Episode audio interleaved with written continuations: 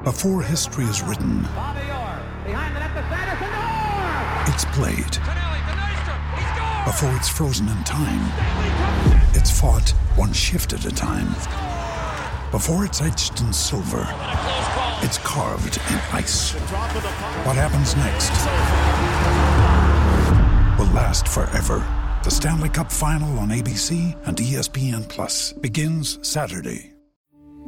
We took it all. We brought them to our land. An endless night, ember hot and icy cold. The rage of the earth. We made this curse. Carved it in the blood on our backs. We did not see. We could not, but she did. And in the end, What will I become? Senua's Saga. Hellblade 2. Play it now with Game Pass.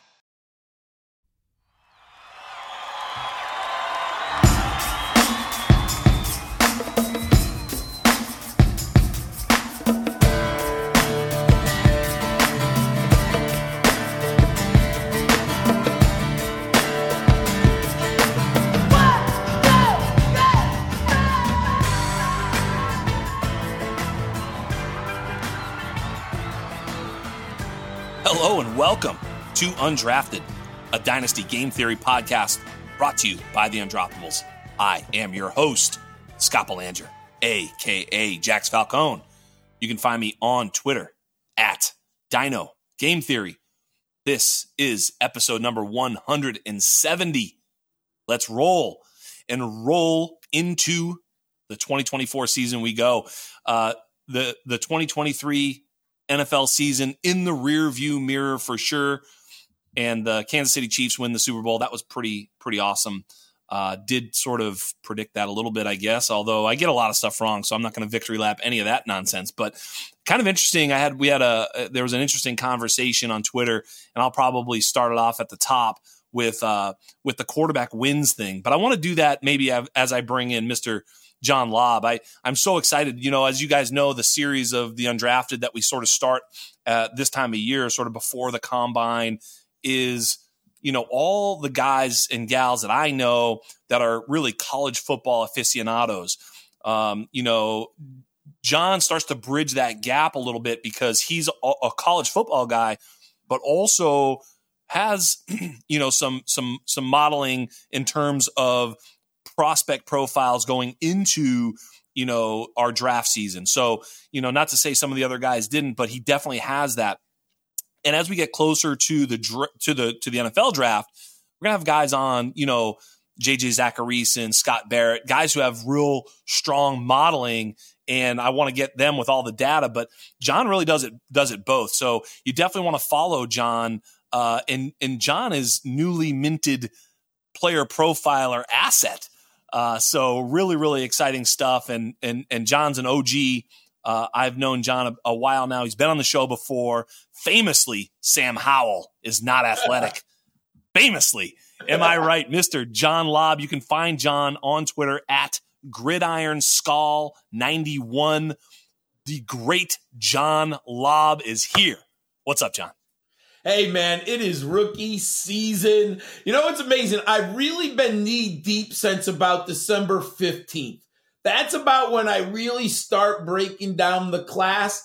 And the the thing that I love about this year right now, people yeah. are just waking up to literally players that I've been watching for 8 months. And I right. love I love kind of the awakening when people are on Twitter or I hear about them on the radio and they're like, oh, there's this guy, right? And I'm like, oh, yes, oh, welcome to that's the team. Me. I've been watching that's me. for a I'm long waking time. Up. That's that's why I love college football.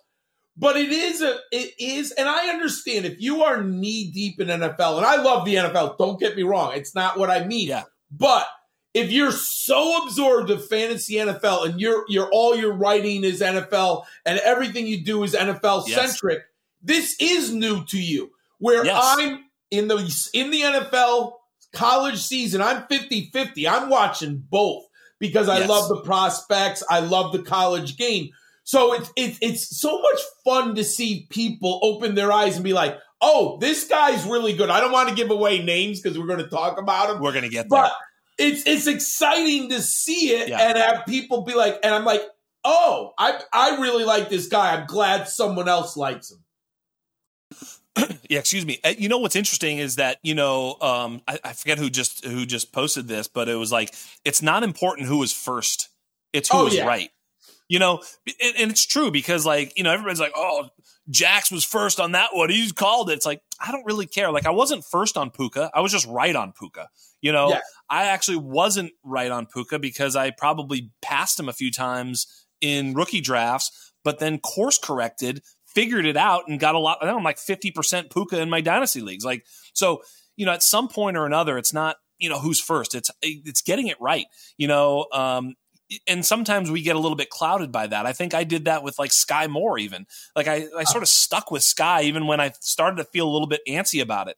And this year, and, and certainly last year, but definitely this year now, I'm starting to think be, I say it all the time, be ready to be wrong, but be more water. Be ready to kind of just maneuver your takes and, and listen and, and really just formulate your opinion based off of everything. Don't just plant a flag and, and stick with it. So, uh, Can I but tell yeah, you a great story yeah. that I've learned a lot this past? i've thought about this a lot. And if you're not reflecting and learning, you're not doing this process right, my friend. I love Kyren Williams at Notre Dame. I went back and I did a, a fantasy mock dynasty draft early February of the year he came out. I took him with pick number eight in the first round. I mean, that's how much I love Kyren Williams. Then he went to the combine and he basically, I'm being nice, pooped the bed. Like, oh my God, I was like, I can't believe he's that unathletic, right? Like, literally, he was that unathletic. So I moved him, you know, down from like running back number seven down to running back 14 or something. And then he went off the radar. I just, Yeah.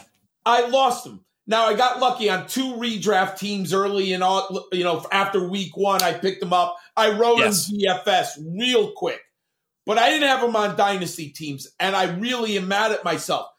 But it's a process, right? And what happened at the combine, I just I overanalyzed the athleticism and I said everything that I watched for a year and a half with Kyren Williams, I just dropped all of it. Yes. By the did way, I- John, I took him at uh, like the 107 in one of those, you know, preseason mocks that I did online. And I was like ready to delete that. Job. I'm like, oh my God, what an embarrassment. And now it looks so smart. And you're right. And I'll tell you, one other guy I did the same thing on was last year with Tyjae Spears. I fell in love with the prospect. Then they Yeah. said ACL knee issue. And I was like, I didn't even draft him. Like I have like zero shares and a lot of cares. Normally zero shares, zero cares. I'm I, I missed Tyjae because of a blind spot that I shouldn't have really overvalued. So it's true. It's all the information. How much value do you place on each bit of information? And what you're saying is exactly right. I put too much value on the knee problem with Tyjae. You put too much value on the the 40 time and lack of athleticism with Kyren when we should have been stashing him at the back of you know third Yes. fourth round picks just stash him on taxi squads and it's a running back on a 53 and you'd have been much more profitable to have done so And, and that's what I'm mad about. I should have said value, right? I should have said Yes. to myself, I like Kyren Williams, and I'm in the fourth or fifth round of a dynasty. What if he hits? Because I still, but I, but I said no. And now I'll be the first one. I think he landed in a perfect situation, right? Sure. You get McVay, they improved the mm-hmm. offensive line, and it worked. But Yeah. I should have been patient with that. I should have been patient, and I wasn't, Yep. and that bothers me. Right. Bec- and it bothers you because you have uh, a Bayesian approach, which is I'm going to take new information and try and be, and be and become better going forward. And that's the whole idea, man. That's the whole idea of this thing. And and you know, um, yeah, someone just uh, had had put on Twitter about me. They said one of his best, you know, um, skills is open mindedness, and it's like, well, I'm I'm open minded because I'm empty minded. You know, I don't. I, there's nothing in there, so of course there's plenty of room up in there. Uh, joking, but you know, hey, I got to ask you real quick about this quarterback wins thing. I'm I'm just going to go on a, a short, a very short tirade, not a tirade, monologue, whatever. But I had said on Twitter, quarterback wins or, or wins is a quarterback stat, and then a lot of people would say, you're going to judge the whole game based on just one play. No, I didn't say that.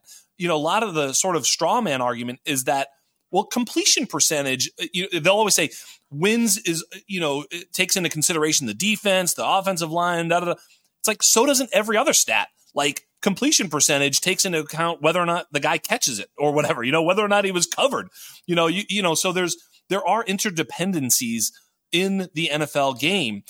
I take wins as being a quarterback stat for this reason. First of all, if you look at who wins, it's generally the guys you think are good quarterbacks. Number one, if you just sort of look at it from a base level, but also most games come, especially nowadays, come down to fourth quarter execution and fourth quarter conversion rate. You know, do you convert fourth, uh, excuse me, third downs in the fourth quarter? Like literally, that's the difference sometimes. And you know who does that? Good quarterbacks. Good quarterbacks come back and win. Good quarterbacks go down and have a game winning drive. Good quarterbacks convert to run the clock out. Good quarterbacks do this and then they win. That's how quarterbacking uh, leads to wins. I'm not suggesting that it's the only measure of a quarterback. That would be ridiculous.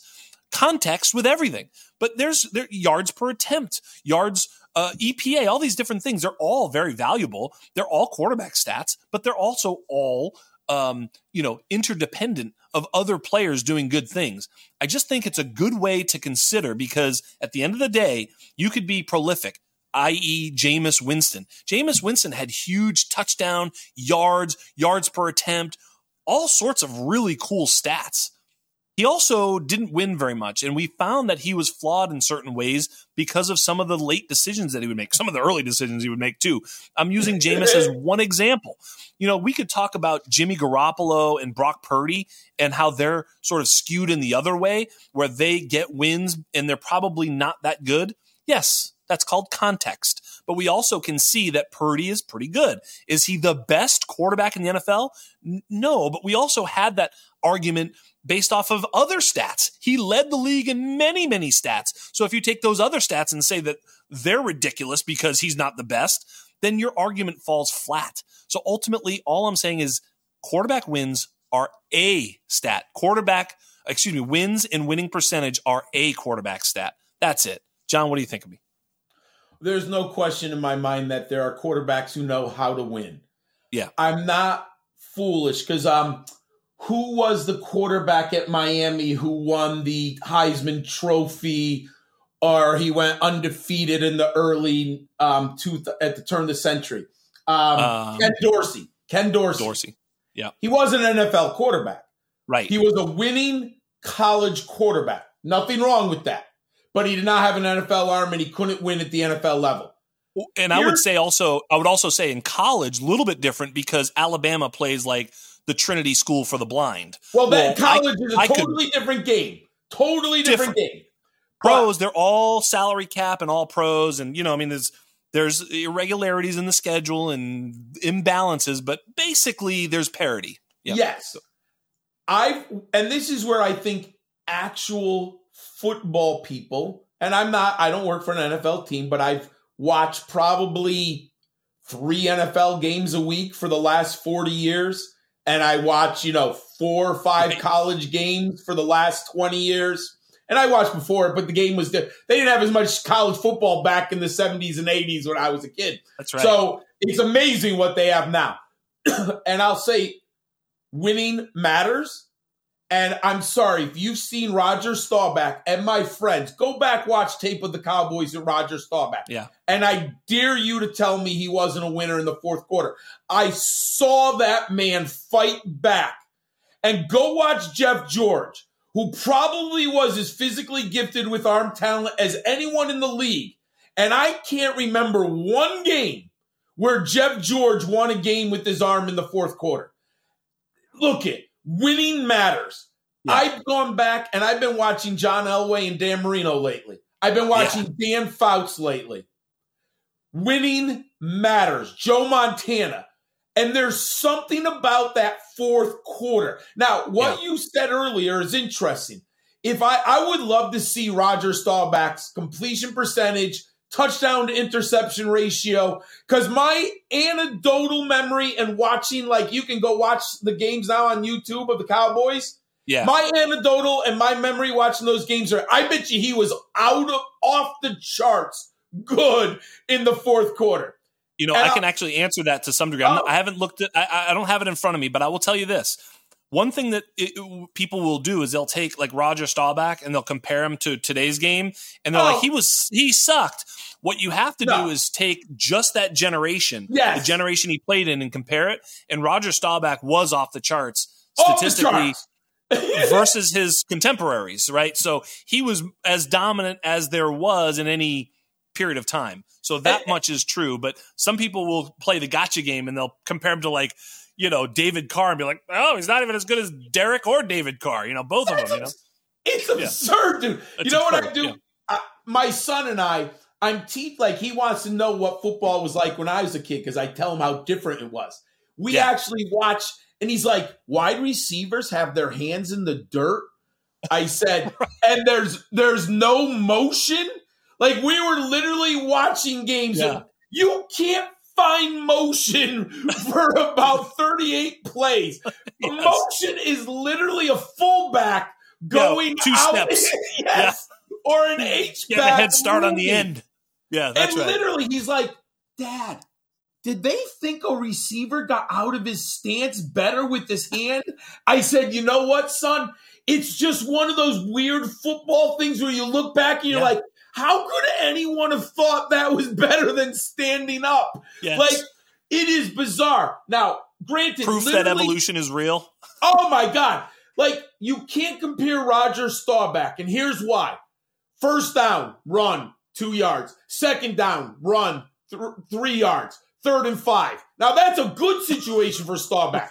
Sometimes run, one yard, run, minus two, third and 11. Like, that happens constantly. Constantly. And I'll say this interceptions are high back in the day, and it's clear. I Yep. was watching some Joe Namath tape, right? And here's what's different. And Joe Namath didn't have great stats, so I'm not foolish. Awful stats. It's amazing, Awful stats. actually. but yeah, man, his arm was off the charts, dude. Yeah, he I was good, but it's like, holy smokes, how is this possible? Yeah. Yeah. Joe Namath versus Bob Griese. Unbelievable game. Joe Namath, though, on third and 15, dude, he's throwing the ball 30 yards down the field. No one's throwing the ball in the flat. Like, Right. that is not happening. And he gets picked off by Jake Scott, who's sitting there back 40 yards just waiting for Joe to throw the. Like, the game is so different, dude. It's so different. So unbelievable I mean, and, and and even the contact that that was allowed on the outside, like Oh. you know, it's just a it's just a different game for the receivers schematically. Everything. The whole thing, it's all different. It's completely you can't different. look at stats across. So I, I also this, and I used to, as a kid, I used to think it was not really truthful, but now I watch it. They used to joke in Denver, and you can tell I have a Denver sweatshirt. I'm a Broncos fan, so my son and I are watching a lot of John Elway tape lately. Yeah. Because I'm like, I'm telling you, Elway was decades ahead. I think Yeah. people don't even realize how good he was if you look back. So we're Yeah. watching. He looks like Jalen Hurts and Josh Allen with a Right. George with a Jeff George arm. Like when he's young, it's ridiculous, dude. Yes. So, anyways, we're watching him, and I remember Dan Reeves is literally running Sammy Winder, Gerald Wilhite. He's facing third and eight constantly, constantly. Then they're behind in the fourth quarter, and he's literally telling John, "Save my fucking game for me. Yeah, Save the right. fucking game." And the, the number of times John Elway did that is ridiculous. He's a winner. I'm sorry. Look at the rosters. They got the five Super Bowls, three in the 80s. Name Yeah. anyone other than John Elway who's in the Hall of Fame. The Terrell Davis team is in the late 90s. There's no one in the Hall of Fame with him in those years. That's a winning quarterback. Yeah. I'm sorry. Yeah, It's go go watch. Did, I don't know if you watched it. There's uh, Four Falls of Buffalo or something like that on Netflix. Oh, it's yeah, like I a- did. Have you seen That's this? good. It's pretty good, and and and they they talk about the the the Super Bowl where the Giants play um the the the, the Buffalo Bills, and you know that year the Buffalo Bills went to a K gun offense, which is basically yep. just hurry up shotgun, which is what everybody runs all the time now. Oh, yeah. And so it's like it's standard, and nobody could stop it. Uh, the Raiders got blown out fifty-one to three in the AFC Championship game in in uh, in that in that year, and then Bill Belichick played two down linemen and then like all sorts. He basically invented nickel and dime against yes. that offense and won the Super Bowl with it. And it was born out of read and react. They were like, oh, they're doing this, we're going to do this. It didn't exist. It literally did not exist before that day. Eh, eh, you know, so that's John Elway played before that. Like it was just a different oh. game, and the evolution is real, and that's why it's hard to to parse, uh, you know, from one generation to the next. Oh wait, can I, I say have, one more hey, thing that I noticed? Go ahead. When you watch mechanics now, yeah, Matthew Stafford's mechanics are out of control good. Perfect. Perfect, dude. Yep. And we were watching Terry Bradshaw, my son and I, in a playoff game against Denver in 1997, 1977, yeah. 1977. Yeah. Craig Morton, Orange Crush in Denver. Terry Bradshaw's mechanics are pathetic, dude. Yeah. He's yeah. throwing off his back foot. It's all arm. He's, yeah. he's going seven steps back and then floating around the pocket. Yeah. And throwing the ball wildly down the field. And my son said, He's in the Hall of Fame, Dad? yeah. I said, Ronnie, what you got to understand there was no quarterback coaches. No. There was no quarterback academies. He called I, his own plays. And I bet you Terry Bradshaw at Louisiana Tech in 1967 was literally on a coaching. They probably had three coaches at Louisiana Tech in 1968, right? Making almost poverty level, right? And they literally had no coaching. And no. Chuck Noll probably coached the offensive line because you know it's funny. Watch the mechanics of the offensive linemen in the 70s and 80s. They're better than today's offensive linemen. Yeah. Because now we got these young coaches who think it's all about the quarterbacking and the receiving. They yeah. don't know how seven to coach. There's not enough guys yeah. know how to coach offensive line. Yep. It's pathetic sometimes. You watch the Steelers offensive line, dude, it is simply spectacular. Yeah. Like they have left tackles going to the right side on sweeps. They're doing traps. Like that offensive line is unbelievable because Chuck Noll didn't give a crap about the quarterback. That's how they had to generate offense anyway, because you really couldn't drop back pass because your quarterback's no, liable to get killed. Your receivers are being your receivers are being held. You're yes. probably going to throw an interception. You know, a trap play for four is like, mm, dude, got him. Yeah, you know? a trap play for four. It was literally about arm strength. Now, there's yes. no question. You watch it, Terry Bradshaw, like he's he's 10, 12 yards fading back off his yeah. back, throwing it 30 yards to John Stallworth. Like, yeah. you're like that. Uh, it, but that was he would he would get in the huddle and say, "I think you can take him deep." All right, cool. Let's run that. Like that was the, it was not no. it was not as scientific as it is today. That's for damn sure. But no, we'll evolution talk, exists. Evolution exists. We'll talk about today a guy Spencer Rattler.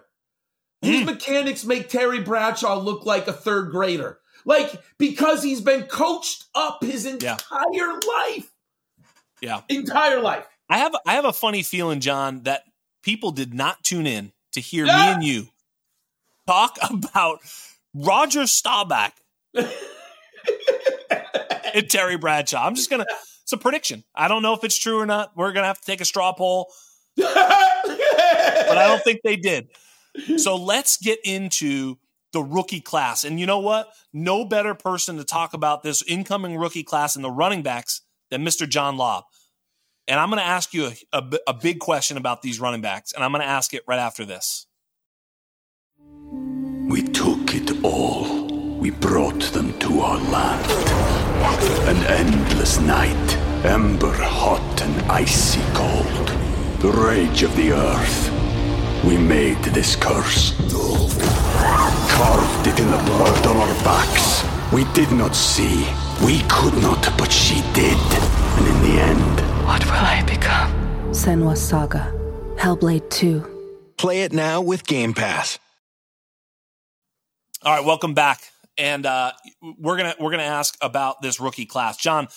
For me, I've been kind of fading talking about uh, the rookie class Okay.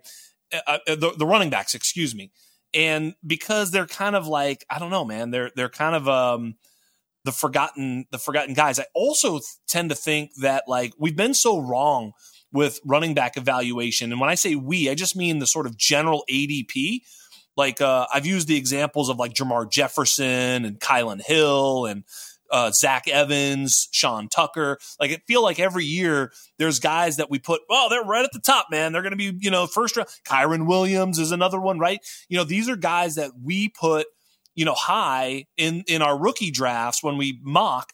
And then we're mocked for drafting them high in our rookie drafts because they go undrafted or late. So I tend to sort of hate, say, let's just hold off a little bit. Let's see what happens at the combine. Let's see what happens here and there. But I do want to get into it because I haven't really yet. So I want to ask you, what do you think about this class in general? Just 30,000 foot view. What is your thoughts about this class, this running back class, uh, 2024? Not as bad as people think. Yep. There is no stud at the top. There is right. no Bijan Jahmyr Gibbs. So I think, I do believe this. The narrative usually centers at the top of the draft class. Yeah. Good or bad, right or wrong, people want to say, oh, look at this bright, shiny North Star. Yeah. And that's all they want to look at. And then they kind of say, well, you know what? Everyone else is pretty good underneath that. So it's a good draft class. Bingo. I think it's there's talent in here. Yeah. And one thing that I, I, I, meant, we alluded to it with Kyren Williams. What I'm really starting to think about more than any other position, scheme fit and offensive line is so god darn important. I grew up in a generation yeah. where we idolized the running backs, Walter Payton, Eric Dickerson. It was yeah. they were the quarterbacks when I was a kid. If it's you ask, they, they were it. They were the bomb. So even I am guilty when I started this 11 years ago writing. I mean, I've always watched, but until I said I'm going to start yeah. writing my rankings, I wanted the running back class to be the bright shining star, even though we all love the quarterbacks. But there was something magical about that runner, that Walter Payton, right? That was totally with you. Magical. And it's the perfect position to glorify on NFL film. So not only do we love watching it, but then you have the magical the the shows that illustrate these runs that are just so spectacular, right? Right. But after 11 years doing this, I've got to really everything is dependent on landing spot. Everything. Yeah. I don't care who you are. If you don't have five men who are blocking well in front of you, I don't care who you are. If you are getting hit two yards behind the line of scrimmage, unless you're Barry Sanders, who I can't count because he's the ultimate outlier. There was no one like Barry Sanders, like no offensive line, people hitting him and bouncing off, running around, like no one was like him. I, I, I, I base it on the film analysis. I put it into my model. Yeah. And then I have to see where they land. Yeah. There is talent in this group. And we both know here who's landing in San Diego. I'm telling right. you right now, it is not Austin Ekeler next year in Jim Harbaugh's offense. It's not happening, folks. It's right. not happening. Harbaugh wants an alpha bell cow. He had Frank Gore in San Francisco, and he had studs at Michigan. He is not going with the guy who relies on his pass catching chops. That is not happening to a 28 year old running back in Jim Harbaugh's offense, folks. Whoever lands in Jim Harbaugh's offense, guess what we are going to do? One four hours after he is drafted. Yeah. Right at the top of the rankings. Yeah, it was like right the De'Von Achane. It was like the, whoever landed in Miami last year, home run. And, I mean, there was going to be an opportunity there. And I know you and I talked about Achane last year. I was not pre-draft. I was worried about the size. I love the film, but he's a little undersized. Once yep. he landed in Miami, he was my number 10 post draft player overall. I loved right. it. I got so much Achane, it's ridiculous. Me too. Was, Me too. I, I was in a 14 team dynasty league. I had the 13th pick, so that means I had a pretty good year. He was there in the second round. So what's that Oh pick God. number 14 and they're 27? Let me I join that Jordan- league. Let me get in that I league. took Jordan Addison in the first round. God and I bless just, you. But like, I'm like, I, I just was like, okay. And I, I and this was before Kyren Williams, but I said, I, I can't let the value pass here. No. He, he landed in the perfect spot. And Yeah. I wasn't, now, ironically, Raheem Mostert did better than I ever imagined. Like, I did not expect him to score 21 touchdowns, but I was not afraid of Raheem Mostert. I'm still not. He's not Right. doing 21 touchdowns next year. Just stop it, everyone. So we've got we've got a class that Yeah. exists with a lot of guys that are pretty exciting. We're going to get into them. I've been asking this particular question. I'm gonna I'm gonna ask it. Um, it's fun. It's a fun question. Yeah. If I told you two years from today there will be a running back from this class that's a top five dynasty running back overall, like we're talking in the Gibbs Bijan group, right? Somehow, some way, two years from now, there's a running back that gets that kind of steam and is that good. Who would you say that would be? So before I preference that or answer that, I'm going to preference preface it preface it with this. He's got to be young. He's got to have proven to me that he can play above his talent. Like when he's 19, he's playing against men, and he's got to be able to catch passes. There's only one guy who could ascend in my book, who is going to I love. It's Jalen Wright of Tennessee. Young breakout. He's three years. He's coming into the NFL early. Let's see when I get. I think he's the class of 2021. Let me. Yep, class of 2021. 5'11, 210. So he's at. And I know it sounds corny, but you know what? Size does matter.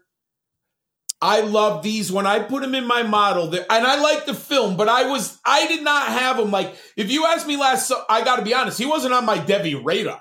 Like it's Right. because they had Jabari Small who had scored like 14 touchdowns. They had a rotation committee. He's in a passing game offense. Anyone remember Hendon Hooker? Right? Right. That's not the offense you're looking to find running backs, right? Then at the end of the year, I'm like, thousand yards rushing. That's interesting. They changed their scheme. Part of it is because the quarterback was terrible at Tennessee, Joe Milton. We can talk about that later. He's terrible. Don't let Yes. anyone fool you, people. and I'm looking at Jalen Wright, and then I put him in my model.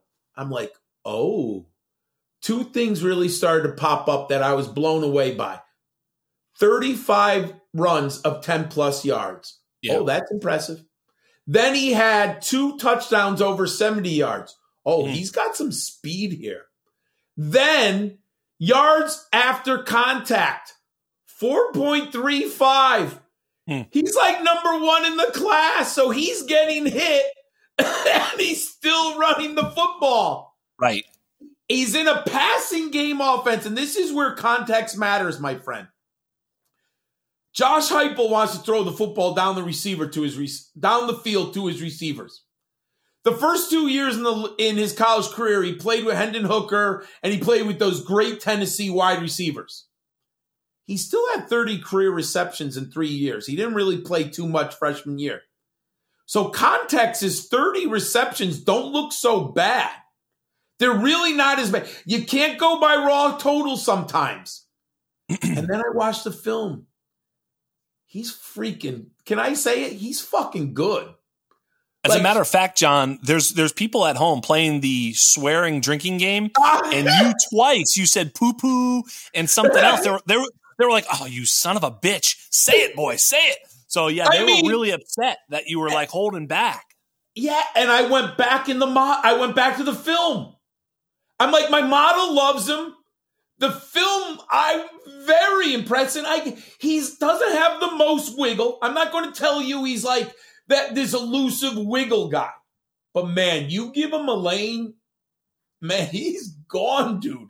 Like Yeah. I'm so mad. He oh, well, here's the here's the paradox. I'm so mad that he didn't go to the Senior Bowl and participate, but I'm so happy that the secret isn't out yet, but it's starting to leak. Right. But well, he, he's a junior. Right. What? He's a junior. he's a junior. Yeah, He- he, can't go to the Senior Bowl, right? I mean, right? You know, oh, so no, no, no. He was yeah. invited, my friend, how? because they changed the rules. Oh, really? Yeah, they changed the rules this year. Oh, so that's he, we, pre, one of the reasons I got on him early is I liked him in the mod. When do I do my model? Around Christmas because I'm a teacher, Yeah. so I have a week off. So I start plugging in some early numbers, right? Putting them. Yeah. Some of the bowl games are over, so some of the guys' careers are over. So I start plugging them in, and he popped, and then I saw Jalen Wright got a Senior Bowl invite. I'm like, what? what? And immediately the light bulb went off. Oh, he applied to that committee that gives you a grade, right? Yes, yes. And what he got back said, You're a second round pick. Because I think if he's a day three pick, he doesn't enter the draft. Or he, You would he think he stays. wouldn't, right? Yeah, you would think he wouldn't. I got to read between the lines. I'm an old man. I've been around this block a lot. He must Yeah. have gotten a very high grade. So I said, What am I doing wrong? And that's, I'm like, okay, he's really goddamn good. He's Yeah. really so around January 2nd or 3rd, I'm like, okay, he's my guy. And I, my partner at Rookie Big Board, Matt Hicks, I typed it in. I'm like, I know you're a Volunteers fan, Matt. I found my guy. He's like, what are you talking about? I said, it's Jalen Wright. He's like, really? I said, yeah. He's the guy I like most. Doesn't mean I have him number one. That's not what I'm Right. saying. Right, What I'm saying is he's the guy I like most. right. I'm not going to pay a first round number six pick for him because there's Right. still risk. right. But I love him. So, so, so I, I like this take. I haven't dug too deep into Jalen Wright. I will certainly. I think I was really, you know, kind of waiting to watch the the top running backs. I will. I will watch Jalen Wright. I have not. I have not watched his film yet. Um, but what I see on the on the uh, you know thirty thousand foot view numbers is something interesting. You know, sometimes you'll see raw yards per carry, and I'll Yeah, give yeah. you an example. It's like Darrell Henderson and the and the guys, you know, Antonio Gibson, all the Memphis guys. It's like somehow Memphis is just all the guys run. You know what I mean? They're running He's free. scheme brother. Woo, Yeah, they- exactly. Like I remember watching Darrell Henderson and being like, like before I started watching him, I was like, this is the RB one. Look at this guy. Then I put in the tape. It's like, dude, he's running down a freeway. You know, Freeway. like- no one on the in the defense. he's just all by himself, just chucking down the. I'm like, this is ridiculous. How do they even do this? You know. So you sort of learn, and then you start to look at things like you know his yards per carry versus the team. Well, when you do that, Jalen Wright really dominates. I mean, Jabari Small, uh, Dylan Sampson. These guys are like at five yards, and he's at seven point four. They Yeah. had very similar amounts of of carries, yet you know Jalen was just well ahead of them. Um, ahead so of them. yeah, yeah, there there there's something there. I, I can't wait to see what what He what he looks put- like. And He, he put Jabari Small basically on the bench. Like Right. he and Jabari, I, I was interested in Jabari Small. Like I'm like, ah, the numbers are right. Let me see what Tennessee does. And basically, Jalen Wright bought him or beat him out, and he's he's Yeah. the guy. He's he's good, dude. I think he's going to go in the second, definitely in the third round. yeah, interesting. Yeah. Well, and that's my next question. Is like I I feel like um, you know when I look at the class, I kind of think um, uh, to me there. All right, I'll, I'll give it to you this way. There's like ten backs that like Yes. I'm just sort of like okay, I'm interested in these backs. Uh, maybe I don't know, close to ten. You know, and I'll I'll name them real quick. Just sort of the there's this sort of cream of the crop, and I think they're sort of tightly together.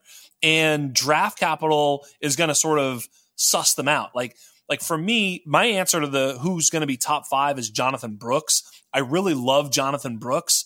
So like you talk about Trey Benson out of Florida State, Blake Corum, who I think is the I, I've said he's the sort of the Kyren Williams of the class. I think he's just a, a really good football player. I love Braylon Allen. Blake Braylon Allen scares the hell out of me.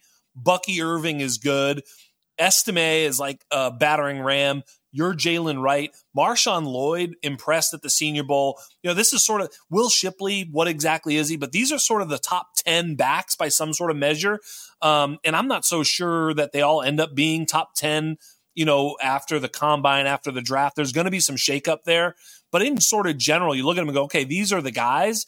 And I, I wonder which one of them, like Bucky Irving is one of those guys that I kind of think he's got some some upside, some appeal potentially. Jonathan Brooks is another one.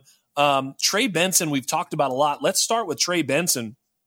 Trey Benson, you know, I've had two people over the last like Thor Nystrom and Ray Garvin sort of both echoed the sentiment that they're like, I would watch him and be left wanting more. I mean, we oh. titled the Ray Ray Garvin show uh, Trey Benson Blue Balls or something like that. I mean, he literally left left him flaccid. And Thor was like, I just couldn't figure out what I didn't like when I was watching this Florida State team. What are your thoughts about Trey Benson and how he translates to the next level? I'm very low on him. I have him number eight in my pre-draft rankings. I don't get it. And I've looked, you know, we all like to sneak around, right? I think that's that's part of the internet fun, right? There are websites that have Trey Benson number one. Dude, I tried to like him. I had him on two CFF teams, like his third round picks. I watched a ton of Florida State. Keon Coleman, Jordan Travis, undefeated, right? And every time I'm like, when is Trey Benson going to be Trey Benson? Like, right. he he is net. I have net, now. This is the eyeball test, and the eyeball test can be deceiving, right? But never once did I watch a Florida State game and say, "Oh, Trey Benson's the best guy on the field." Right. Like, there's no question in my mind he's the best. He's the engine of the offense. He's the offense. He's the guy. I'm. I'm like, what? Am I blind? Like literally, I'm, I'm wondering, like, what am I doing? And I'm like, then I calm down. I watch enough football. I can have a different opinion. I don't care. I'm not drafted. I it could be the third round of a dynasty draft. I'm not touching Trey Benson. Mm. I'm sorry. Strong. I mean, no. Well, look. Here's the thing: is not doing it. Look, right. Right now, you're right. He's consensus sort of at the top, so you don't oh have to worry God. about you don't have to worry about making a decision on him. Now, the, the process might start to agree with you or it might not. Either way, you're probably never going to be faced with you, you personally, you'll never be faced with the the decision on Trey Benson because there's going to be other guys that are ahead of him. And who knows that this could end up being a very, uh, you know, uh, wise take. There's been a lot of guys, you know, he, you know, he's kind of, I mean, I hate to helmet scout here, but in this way, he kind of reminds me of Cam Akers because Cam Akers had a lot of like explosive, um, you know, plays, and you do see that on Trey Benson's film. You see some, you see some explosion, some some sort of elite level traits, but yeah. you don't see elite level consistency at all. You actually see the quite the opposite in terms of consistency, and I think we had a little bit of that with Cam Akers. Of course, the excuse back with Cam Akers, and we still never really know whether this was right or wrong with Cam Akers because he was popping Achilles like uh, like some of y'all are popping, you know, you know what.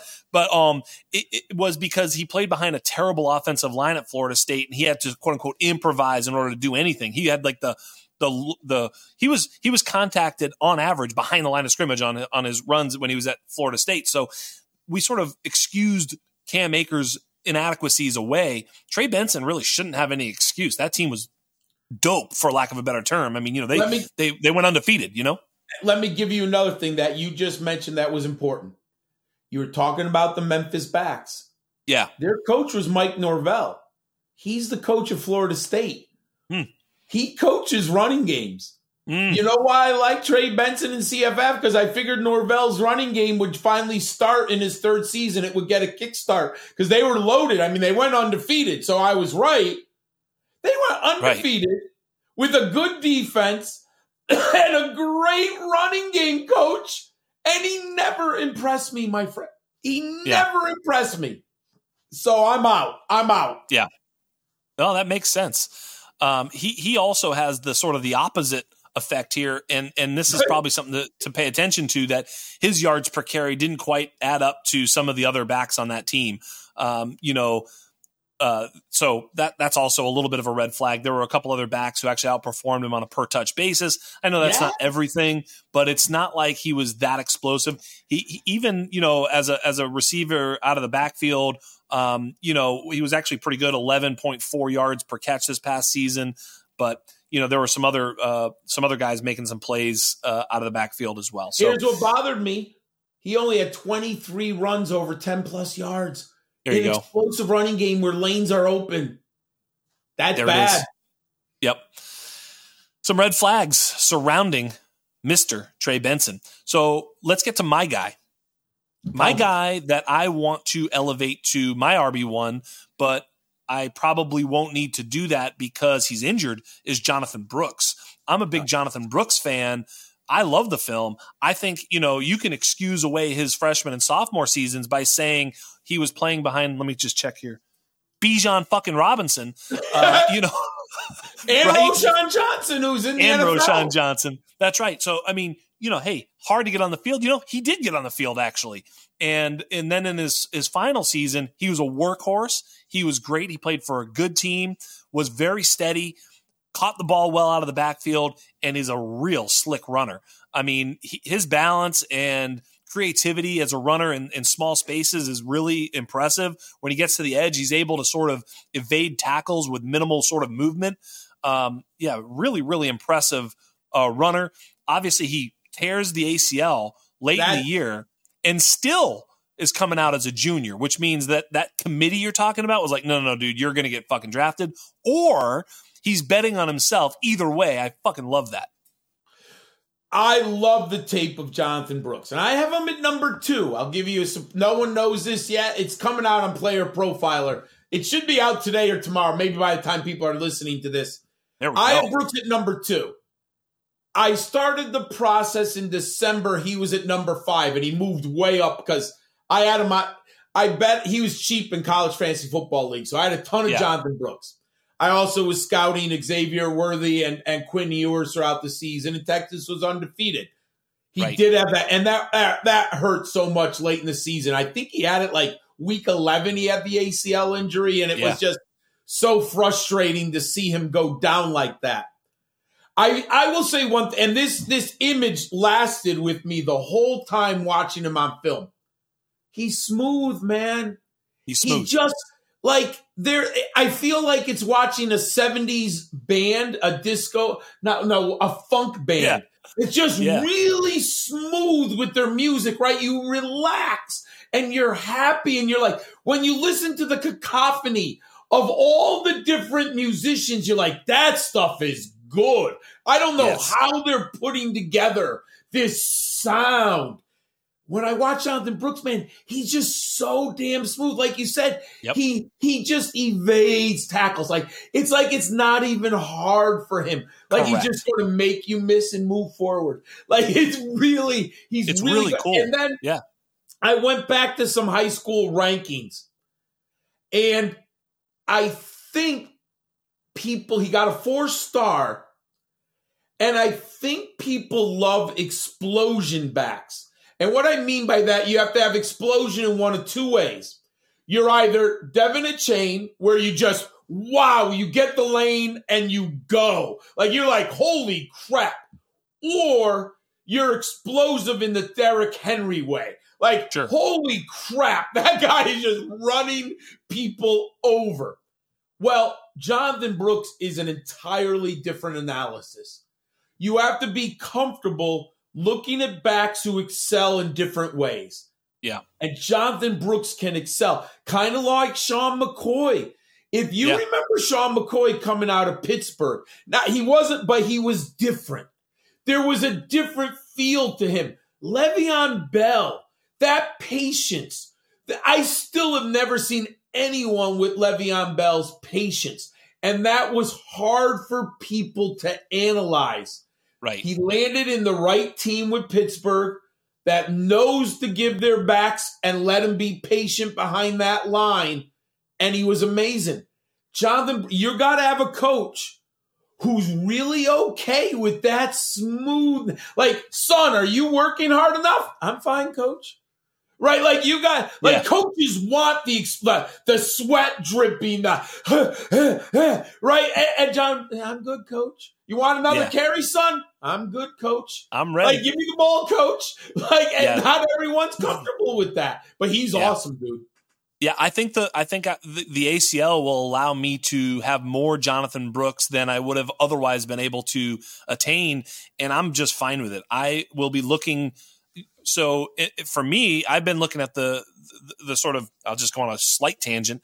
I'm looking at this class, and I go, okay, you got the three the three wide receivers, you know, Nabers, Marvin Harrison Jr. and Odunze. You've got the the the four quarterbacks, if we want to call it now, but three or four, whatever, three Yeah. quarterbacks. You've got Brock Bowers and it's like okay, so that's like seven, eight, somewhere in the late first. I will be tempted as long as he gets day two capital, maybe even early fourth round capital. Jonathan Brooks, that is, and a landing spot, unlike you know. I mean, let's face it, like a Abanikanda last year just got like absolutely crushed fifth round Ah. behind Breece Hall. The Breece Almost Hall, a like, what are you going death to do, sentence. man? You're It was a death it. sentence. But as long as he doesn't get something, yeah, as long as he doesn't get something like that, I will be looking to push the button for Jonathan Brooks as soon as I can, reasonably, because I think you know as we we'll, talk a, a little bit about this wide receiver class. There's a little bit of a, a, a flat curve after after the big the the big three, if you will, and so yeah, I mean, unless there's something really staring you down, what's wrong with taking a guy with gigantic upside? you know, in that second round of your rookie draft. So Jonathan Brooks is someone that I'm very, very tantalized by. You know, he had limited touches as a freshman and and a, and a sophomore. You know, his first two seasons at Texas because of again Bijan and Roschon. Yeah. But but listen to this. In all three of his seasons, he was above six yards a carry and above 11 yards per catch. All three seasons. Overall average in his career at Texas, 6.2 a carry, 12 yards a catch really, really good. And he had 25 receptions this past year. So proving it as a receiver, that's another thing too. When I watch him, he's a slick receiver out there, man. He's got good hands. He go Oh, up and get good. it. He can be targeted down the field. This is a multifaceted weapon at the next level. And I am just super excited. Ray, Ray Garvin and I uh, fantasize that, you know, Derrick Henry signs in Dallas for a one year deal and they draft him somewhere in the third round. And he's the sort of red shirt guy who, you know, 2025 wheels up for Jonathan Brooks in Dallas. All right, look, if, if even if they didn't bring in Henry, what if what if they just take Jonathan Brooks and let him sit behind Tony Pollard? Or Like, whoever, right? Yeah. Yeah, I'm yeah, just yeah, saying, like, you know, I'm they have a one year plan and then they, you know, yeah. Yeah. I mean, he's so. Here's the thing. So ACLs, I'm still old, so ACLs are hard for me to deal with. But uh, maybe Breece Hall has shown me a lot because he came back even faster than I ever imagined. And I do. I've been trying to research like the technology. It seems like, from what I understand, and I'm no Yeah. doctor by any stretch, but the surgeries are getting better. The play, the better. recoveries are getting better. So I've got to open my mind. And he's young. this- Yes, He's young. That's the key. He's not 27 with this. He's Right. 20 or 21. So he just turned 21. Yeah. Yeah, his body has tons of time to recover from this. And what if he takes? What if he's on the what do they call in the NFL? The um the eight weeks where you're not you can't be active. There's a there's a list, the pup list, right? Yeah. So then maybe they put him on the pup list. That's Perfect. fine. Let him sit. That's okay. Let the knee get healthy, then put him in right late in the season. I hope he is on the pup list. Exactly. If you draft him, you want him on that pup list. You Yes. don't want him thrown into action. No, so, yeah, absolutely. no. Eh, You, you- you know you're two. eating you're eating year one almost with with Jonathan Brooks, which Yes. for a lot of gamers is going to be really difficult for them to swallow. Which is why he's going to get pushed down into a lot of our laps. So I will ask you this: Yeah, You mentioned he's your RB two. yeah. Who's your RB one? This I, this is. It took me a while. It is Blake Corum, Yeah, dude. If you're looking for a guy who will not, I don't think he's gonna. uh, How do I want to say this right? He will not fold in the NFL. yeah. I don't fail. know. Right. No. I don't know if he's going to get 1,500 yards. I mean, you might have to put him in a real good. I don't think he'll do that. But man, I'm tell. I've said this many a times about him, and I've said this about when I grade. I grade inside out. I want to go. I want a running back between the tackles, and then I go outside. Blake Corum between the tackles in a phone booth is the best running back in this class. Yep. I, dude, That's his vision, his vision with offensive linemen who are, I mean, Michigan's offensive line is ridiculously big. He's 5'8, 200. We'll see what he measures. But he hides and he finds every goddamn crease that there is, dude. Yeah. Like, he is not an outside runner at 5'8, 200 pounds. And I'm, this is, he's as tough as nails, dude. I've Yeah. seen He's the Kyren Williams in a lot of ways. You know, he's just a pro, Yes! right? I mean, He he's gets just gonna, lit. yeah, Dude, he gets lit up, lit up, and he keeps going.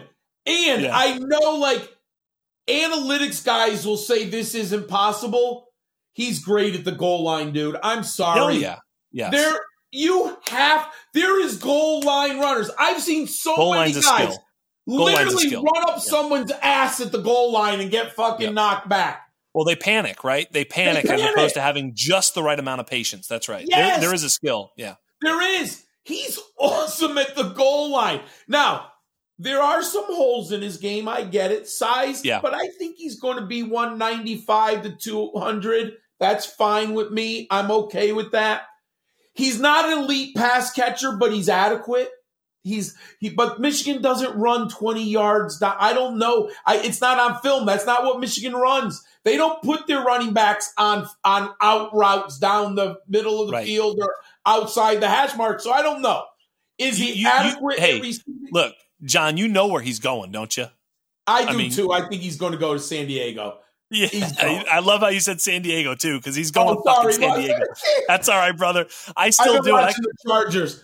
hey, the I- Oakland been watching- Raiders, Yeah, yeah. Like, oh my, he's going to Los Angeles with the Chargers. Yeah. the LA I- Rams, going somewhere. If he No, but goes in the second round, St. Louis Rams. in the sec, dude, he's going to be the number one back on every dynasty board. Yeah, exactly. he- you know, I yeah, If he lasts the third round, he still might be the number one back. yeah. I if he if he goes to the Chargers, I agree. Yeah, it- it's it's Harbaugh's going to ride him, and what does Harbaugh care? He'll ride him for two years and dump him. He doesn't Yep. care. But No, here's the I- thing: I'm telling you right now, I'm out on Herbert. Anyone who thinks Herbert's going to be good with Harbaugh, stop drinking the Kool Aid, man. Harbaugh's going to run that ball. I'm Yeah. telling you. He's not going to he's not going to start fucking throwing the ball 30, 40, 50 times that he ain't. He's going to be physical. What were the 49ers? Yeah. Physical. That teams he brought to the Super Bowl was a running team with Frank Gore and Colin Kaepernick. Yeah. Who was their number one guy? Michael Crabtree. He was a nice fantasy. He was a wide receiver too. Guys, I'm going to be all out on Justin Herbert, and I'm telling you right now, if I'm in Dynasty, I'm trading him right now. See ya. What do you want? Harbaugh's not going to throw 40 times a game. He's just not. There you go. I've seen Harbaugh for 20 years. I'll tell you, this is not a bad take. I have no idea what I'm I'm thinking about this. Um, you know, I do projections every single year, and the that the Chargers will be a difficult projection um, They're gonna run. because you know pass rate, um, Yep. pace, those things are going to be tough to figure out. Because you're right, his history is a certain way. He also didn't have Herbert, right? You know what I mean? So there's a there's a bit of split. There's a splitting of the difference, I think, and I'm with you that it's not going to be the way that it was, but it also probably is. Well, almost certainly won't look like what the Kaepernick offense was either, right? So it's somewhere in between, and and I'm going to have to, you know, sort of split that difference, I think. But You I agree know with you; it's not going to be a run and gun. You know who he brought in, right? Uh, no, who? Greg Roman. Oh yeah, yeah, yeah. Yeah. Uh, uh, Yes. You know what Greg Yeah. Roman's going to do? Well, he's not going to do. He's not going to do what Kellen Moore was doing. So I am not taking a quarterback on a Greg Roman team. Yeah. I'm just, I'm sorry. I'm just not going to do it. Yeah, no, Harbaugh's it's it's, it's, win. it's not good. Harbaugh and Greg Roman is not a good answer for Justin Herbert No. volume. That's correct. No, it's, It's just- not. That's a fact. Yeah. He might be efficient. He Yeah. might literally be. Here's the irony. We talk about winning stats. Yeah. Herbert he might, might turn into a winner. Yep. He might throw the ball 25 times a game, complete 20 passes for 230 yards and one or two touchdowns. Yeah, yeah. That's not fantasy gold. I'm sorry. Yeah. And, No. he, and he's going to run a little bit. He'll run. He had McCarthy run. He had Colin Kaepernick, Lamar Jack. Like, he'll get his 300 yards rushing and four or five touchdowns. But he's Yep. not going to, he's not throwing for 4,500 yards and 35 touchdowns. It's not happening. Book it. Blake Corum, RB one. I get that. It's it's it's sort of a safe play. I think Jonathan Brooks poses way way higher upside, but also way way way way lower floor. I totally agree. It's definitely two different types of plays, and also we'll see exactly how bad the Jonathan Brooks injury hurts his draft capital. We're going to see how draft capital affects all these guys. Who who who uh who, who do you want to talk about next? Because I don't have a, a guy that I definitely want to hear specifically, but I, I want someone that you think is maybe interesting. It, it can be your RB three or anybody else. I, I'm going to give you my RB three and four, and you tell Okay. me what you think. Yes, sir. Bucky Irving's my number three. Yeah, that makes sense to me. Here's why. Two stats really woke me up to, and I liked Irvin at Oregon because I was watching Bo Nix, Troy Franklin. Yeah. Yeah, and and De'Von Achane, Achane taught me a lot. He's uber efficient with his touches, dude. 92 career. I was like, he had 92? Whoa, I was shocked. Here's what I liked yards after contact. Bucky Irving's 3.9. That's really high. 31 carries over 10 plus yards. So we have uber explosive pass catching back at 190. Of course, I want him to be Jahmyr Gibbs. What was Jahmyr? 200? Came in that magical number. 199. Yep. Of course, I would love Bucky to be 200. But you know Right. what? 190 in space on a 5'10. What if he's 5'9, 190? That's, and we just saw, here's the difference between him and, and I like Devin Singletary. I like Yeah. him in Florida Atlantic. But there was one hole in Devin Singletary. He's not explosive. Right. He's just Bucky not Irving that big. Yeah. And he was very damn good. Yeah. Bucky Irving is Devin Singletary with explosion. So he's Yeah. not De'Von Achane, but he's much. So if, if I put him on a spectrum, he's somewhere closer to Achane than Devin Singletary, Yeah. but they're on the same spectrum. Yep. I made him number three. I think Love that's him. wise. Yeah, I, I- think that's wise. Devin Singletary was a was a dominant player from day one in, in, in college. Of course, he played at a smaller school. We have to kind of we we kind of had to figure that one out. Um, Yeah. Look, you know, Bucky Irving, you know this was at Minnesota uh, his freshman year. Played Good. pretty well. You know, seven hundred 600 yards, right? um, 660 or something? Six ninety nine. Yeah, he There was. you You, know, he had seven hundred seventy two total yards, and then and he puts up thirteen fifty seven and fifteen ninety three total yards. um, you know, right? Really, Yeah. really huge seasons at, at Oregon, and you know, over a thousand yards rushing. He did that thing, six point eight and six point three yards per carry. I know it's a wide open offense. There's probably you know some stuff there, but he is explosive and Yes. and, and and he's proven to be a pass catcher. You know, 31 and 56 catches, as you point out, 95 receptions. Absolutely a signal that he's a he's a all-purpose athlete and an all-purpose running back at the next level.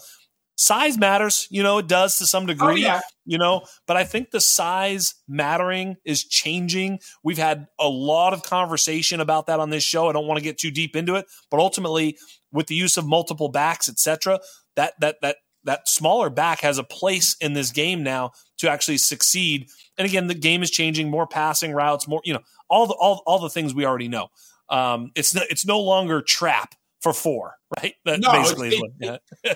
yeah, I mean, I would have said seven, ten years ago, oh my Forget. God. But it's not, the game's different. it's different. The game's different. So I think he's the, I, I just watched too much film. There's too much explosion. I do think a coach is going to fall in love with him. There's going Yeah, to, I kind of- know, I, I kind of have the same thing. Like Jonathan Brooks and Bucky Irving are like these sort of high uh, high upside plays, and Blake Yeah. Corum is that sort of hey man, he's just safe as you know he's a hey, government U.S. government bond. Just put him in. He's not going to make you rich, but he's not going to make you poor either. Yes, and if you're a coach, you're going to like that. You're going to like the 4.3 yards a carry. You're going to like the effi- the goal line short yardage with Corum. You're going to, those coaches want if you want four yards, he's going to get you four and a half. I mean, they're okay with that. And Is Corum, J- hey is Jaylen Wright your RB four? no, I'm not Oh. because no, it's He could be. Allen. Okay, are you sure? Yeah, yeah. Tell me why. I'm I'm I'm super dubious of this dude. I know. I, I I'm higher on him, and I'm lower. He used to be number one. I put him down at number four. The film is very good. I'll say that there's something that I was listening to Terrell Davis in an interview, and they asked him, "What's your number one asset in a running back?" Guess what Terrell Davis said was a number one asset. Take Playing with John Elway. What? Playing with John Elway. Ah, you're right about that one. Get John Elway to be your quarterback. Yeah. Vision. Vision. I've seen too many running backs literally run straight into a hole, even when there's two linemen and a defender sitting them right in the face. They don't have vision. I think Blake Corum's got incredible vision. Braylon Allen doesn't have the, the, the one part he's missing in his game is explosion. He can run away from people, but he's not. I wouldn't like that's not the trait when I think of Braylon Allen. His vision's awesome, dude. He's very good. He's very good. He's 20 years old. He's played running back for three years. Three. Let me repeat. He's played. He was a linebacker in high school. Mm. He's played running back for three years. And what Josh Allen taught me, you have to project. Like you were projecting with Jonathan Brooks, and I agree with you. So when I study Braylon Allen, I say this. what do I think this man's going to be when he's 23? Dude, he's 6'2, 240. You get him at 235. Just get him a little bit in the weight room, not too much. I don't want to lose too much. You get him in an NFL eating and you get him with NFL coaches. Now, he's going to be a little scheme dependent. Like, yes. I, will admit that with him. I don't want him in, um, I, just, I don't want him in the Dolphins offense, right? That right. doesn't fit what he does. I just think in the right system where they're going to give him 18 to 22 carries a game yeah. They're going to look at if he had Mike Vrabel as his coach. Yep. Or let's yep. Yep. let's just Harbaugh. Yep. Harbaugh. Yep. Hey, what, I, I think, dude, Harbaugh should take the tackle at number five. Yeah. He should. If he doesn't take that tackle, he's out of his mind. He, they need offensive line help. He's 6'8, 330 pounds. Please take him. Yep. And then you put Braylon Allen in Greg Roman's system. He's better than Gus Edwards. Yeah. He's better than he's as big as Frank Gore. He's yeah. got good feet, not electric. There's yeah. a difference. He's got good feet, but he's not electric. I think you're right about him being a little scheme dependent. I, he is. I, I, I didn't watch every game. I didn't watch all of his film. I watched a little. And what I did watch, I was like, I was waiting for like some wow plays, and I was like, wait, where where is it? You know, he left me wanting a little bit more. Now I'm going to go back in and dig in because here's the thing: he walked on to Wisconsin as an 18 year old freshman and went uh, 1,268 rushing yards at 6.8. Right, so he walks into the Big Ten and just dominates. He, yes. he did not do that this past year. He had under a thousand yards, only 5.4 yards a carry. Yeah. You know, only 4.7 yards a catch. I mean, you know, you'd like to see a guy that's that much, you know, of a, of a, of a specimen be able to break a few. I mean, we go back to Jonathan Taylor. I don't mean to compare him, but, you know, another Wisconsin oh. guy. Jonathan, oh, Jonathan Taylor, everybody said, oh, he can't catch. He was ripping. I mean, he scored a touchdown on every other catch. I mean, he had he had like six touchdown catches on like 18 uh, catches at, at one year. It was like just because he was just so much better. You know, we didn't see that type of stuff. So I think he is a little bit of a two down grinder, which scares me. You know, uh, maybe again, NFL, maybe he's a better NFL player than a fantasy player. I'm a little bit dubious uh, of Braylon Allen, and you know, there, there is some bust potential here. I'll just say that much. Oh, there, but, there's a wide there's a wide range of outcomes. I, am not I'm not blind. So I will say I tend to. This is funny. I grade on ceiling, and and yeah. it's hurt me yeah. at times. I, but I'll let me put a little context on. I'll put it this way: I'd rather have Trey Benson than Braylon Allen. Me personally, oh my just God. because. It, oh, am I? Boom!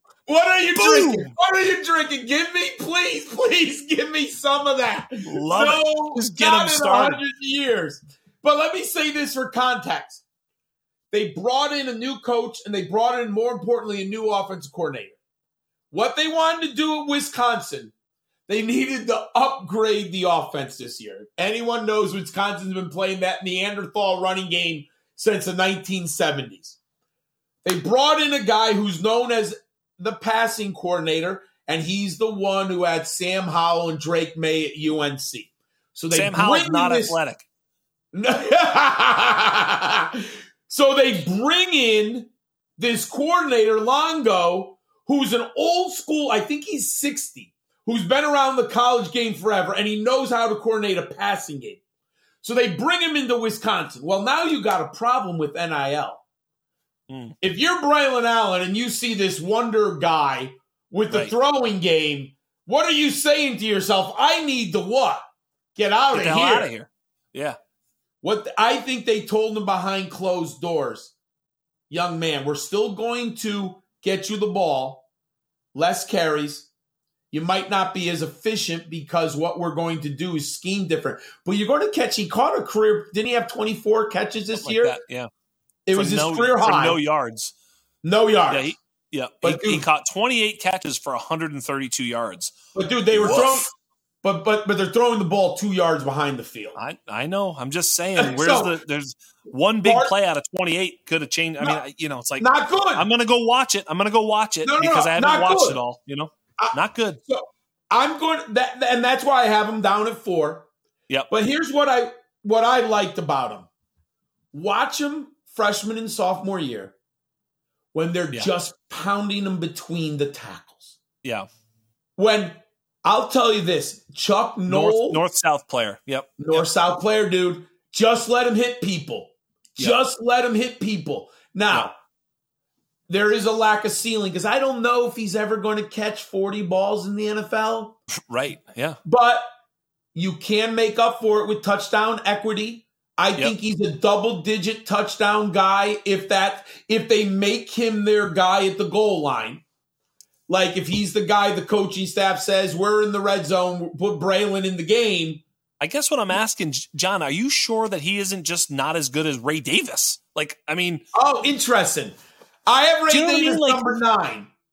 Like, you know, I, am not saying like Ray Davis is great. I'm just saying like, no, you know, when I, when I start to look at the tier, I'm like, well, maybe just, I, I just don't you know, at least with with Corum, it's like, dude, pro. He's just oh, a yeah, pro. I'm sure. You know, it's like I don't. I'm not getting too excited, but I, I, I can pick a few holes in his game. But really, he's just a a really solid player. Jonathan Brooks, it's like, dude, you saw it. It's just yeah, there on display. You know, Bucky Irving. You know, Matt, superpower, catch the football, break it out in space. I mean, you know, he, he can be played a lot like Jahmyr Gibbs, right? He can be played in that role. He doesn't even have to be the lead back as long as he's in a up tempo offense with a little bit of a passing game. You know, Braylon Allen, you go, wait, what is he going to do? Like, you know, it, okay, so he's going to be a between the tackles. What if he's just not that explosive? You know, he doesn't he doesn't look like Derrick Henry when he, when you watch the film. Oh, he's not, not Derrick Henry. He's not. So it's like, okay, well, he's not that type of like dominant force. So am I, we talking AJ Dillon? You know, AJ Dillon actually was pretty athletic. I, you know, he didn't catch the football either, but it's like, what are we getting? And then I look at guys like, what about Marshawn Lloyd? Where, where do you have him? So I have him at number five, right below Braylon Allen. There you go. And, I think I like I like Marshawn Lloyd more than than than. And Braylon I think Allen. most of the community will like Marshawn Lloyd more than than I do, and I think most people will say I'll take Lloyd over Allen. So I'll say this though, it's about projection. What's he going to be at 23? What is Braylon? And I think Braylon Allen with that vision, with those feet at 23. Marshawn Lloyd has spectacular, but he also disappeared so much in games at USC and South Carolina. I do like him. I moved Marshawn Lloyd after I liked him at the Senior Bowl. He was impressive. What I saw, I moved him up to number five. He's a little older. He's a year older than Braylon Allen. He came out in 2020. Yep. And yep. he had that injury. It was the second day of training camp, and he hurt himself freshman year. But he seems to be recovered from that. I will say I think Marshawn Lloyd's ceiling's higher, but I think Braylon Allen is really safe. Now, I like the AJ Dillon. I think that's an interesting comp for Braylon Allen. Yeah. I think Braylon Allen's better than AJ Dillon, and I love yeah. AJ coming out of Boston College, so I do think yeah. he's better. Yeah. And I wonder, AJ Dillon ended up behind Aaron Jones. And you know what the problem is? Aaron Jones is fucking great. Yeah. How they have never really said like, and I don't think he deserves it now, but he's never really become the guy where they say, we're going to give you 250 carries. You can't with Aaron Jones. He's too good. Yeah. He's too good. And what does that do to AJ Dillon's confidence? There's other factors. They have receivers. They got a good quarterback. There's so many factors, right? Yeah. I do think Braylon is better. Now, I like Marshawn Lloyd. but I'm worried he's never shown me, and, and this is where like maybe Agreed. NFL guys are different. He's only had 128 touches each of the last two seasons. Yeah, I, I this is when you start to look at these guys. They all have something where No, like, they all "Ah, have holes. They all like, have "Ah, holes. I don't like that. I don't like Like- that. I don't like that. You know, the, each guy. Let me ask you this question, and you may know my answer. So if you want to give my answer and make my my my uh, my fan base or the listeners all get excited, but who's your deep sleeper? Do you have a, a running back prospect that you feel like you know is a little bit deeper down the board that you're like, let's keep an eye on this guy because I think he might be something. Uh, if you say my guy, of course, you know the crowd's going to go wild. Well, I think there's two players I'm going to get a lot in the fourth and fifth round of dynasty drafts Yeah. right now. Maybe Yeah, down the right. road, It all changes. I know. It's going to be Kendall Milton, Daijun Edwards out of Georgia. We talked about this pre Pre-show. pre draft show off the air. Yep. And I I watched a ton of Georgia football, and I was like, you know, these backs, they're rotating. They're they got Carson back. They're throwing the ball with with Brock Bowers, and They're they up got forty. yeah, and I'm, I'm like, they're okay. Then I plugged them in my model. I was like, did this really happen? I never saw this. This is why I love the model, right? Because your Yeah. eyeballs can be deceiving based on scheme, based on usage, score of the game. Kendall Milton, 6'1, 220. He's that big? That's what I said, my friend. That big. Yards after contact. I was like, you're kidding me. 4.12 in the SEC? Ooh, I didn't know that. Then I said 6.2 yards per carry. Oh, where did that come from? 10 plus yard runs, 27 on very limited carries. My friend, what is his touch? How many how many carries did Milton have in that committee backfield for Georgia last year? 121. He had 27 runs over 10 yards. That's Right. one out of that's one out of five carries over 10. Oh my god, yum yum. I mean, Yeah. that's so I can't look at counting stats with him. He's never been the lead ball carrier. Then I go Daijun Edwards. I was like, wait, where did he get 37 receptions? How Yeah. many, how many carries did Daijun Edwards have, my friend? 165. 27 carries over 10 or 27 runs over 10 yards. Oh, oh, he's 5'9, 202. And you don't scout the uniform, which I agree, but here's the reality. Coaches Good do. players go to Georgia. Yep. They go to Georgia. Yep. You know what? I And they probably I- get right drafted, now. you know? Yep. I haven't had one dynasty draft, and I've done them up to three rounds. So that, I haven't done Yeah. the five or six round thing yet. Sure. No one's taken Milton or Daijun Edwards in any of the drafts. So true. telling you right They're now, if they're the sitting in the fourth, fifth round, I'm taking them yes. because coaches are going to like them. They're going to like Yep. Georgia backs. I'm sorry, just and they played in the SEC.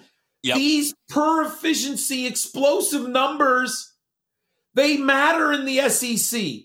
I'm Yep. sorry, and then context. You could say, well, they're class of 2020 out of high school. They don't get on the field at Georgia right away. It's hard. That's why I these guys agree. play four Yeah. years at Georgia and Alabama. Josh Jacobs, four years. Yep. They don't get on the field, brother.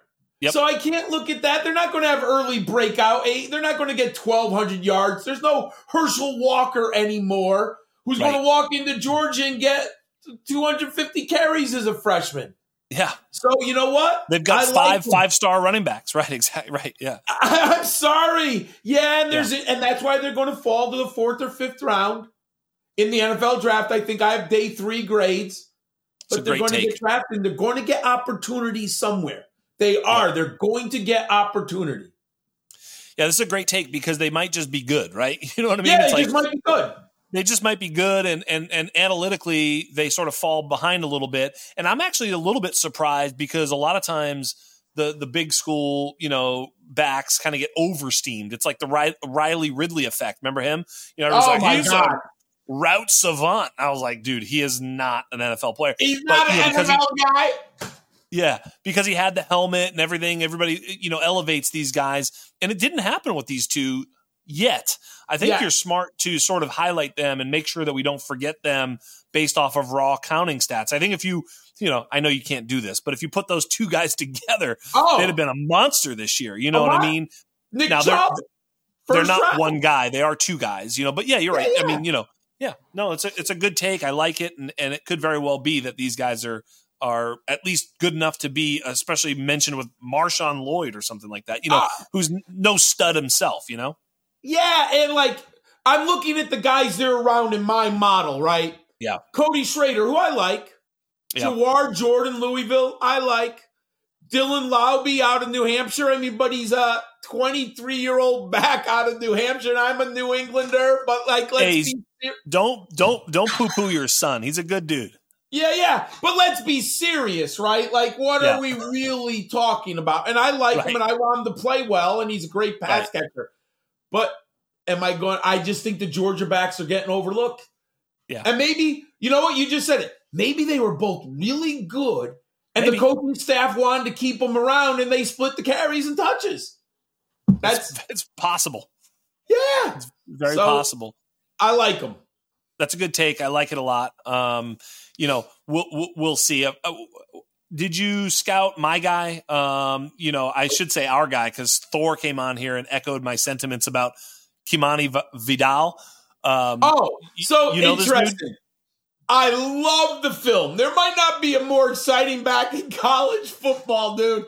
And, Yes. And, and, and if you watch the Troy Trojans, they had like the best defense the last two years at the G5 program.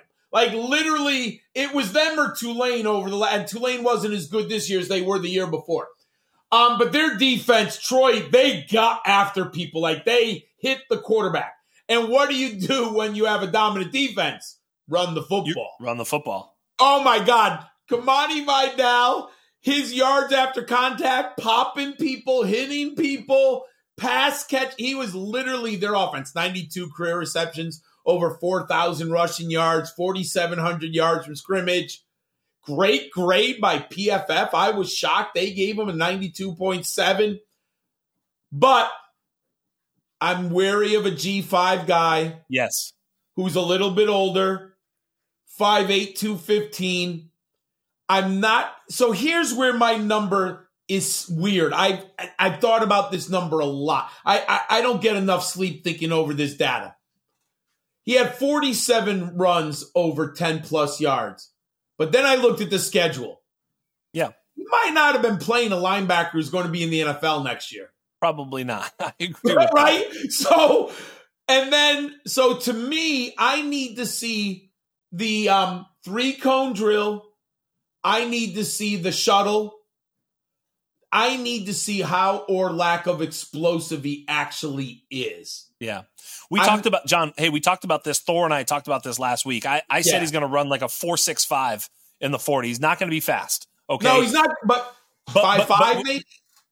but we said that he might be one of the fastest ones uh, in the first 10 yard split because he's And so explosive right he's so explosive and and if he's that explosive he might also be you know with the jumps you know he might be explosive but not fast Yeah, and you're right if he's explosive and not fast that's okay he brought up a comp that i really liked and he he, he said he reminds him a lot of jaylen warren from last you know from last year oh, interesting. um, you know another sh- shorter stockier guy who was yeah, yeah. unheralded from a smaller school who, you know, just wows on tape. Yeah. And it starts to make a little bit of sense. Uh, he was a pass catcher. He was highly rated, at, like you said. From a, look, you put on the film, you watch him play, and you're like, "That's a good running back." Like, Yeah, isn't he I don't from know what Georgia else- too? Right, he's from Georgia. Hmm. I think so. I think he's a I know. Georgia. I think he's a Georgia recruit. But you look, I have thirty. What do I have? Thirty three running backs. So I, but yeah, he he was a higher rated prospect than you thought. But he went to Troy, which is you Yeah. know you're like wow, interesting, and he stayed there. yeah, So that's interesting too. he's got great film, man. You know, you watch him, Oh, you're like, great so when it, when it comes to like like you even talked about the Dylan Laube or whatever, all these like these Yeah. guys, I, I, I so far again, it's going to depend upon some of the draft capital, landing spot, all that shit, of course. But Yeah, yeah. from my money, if we're drafting right now, I'm taking him ahead of that group.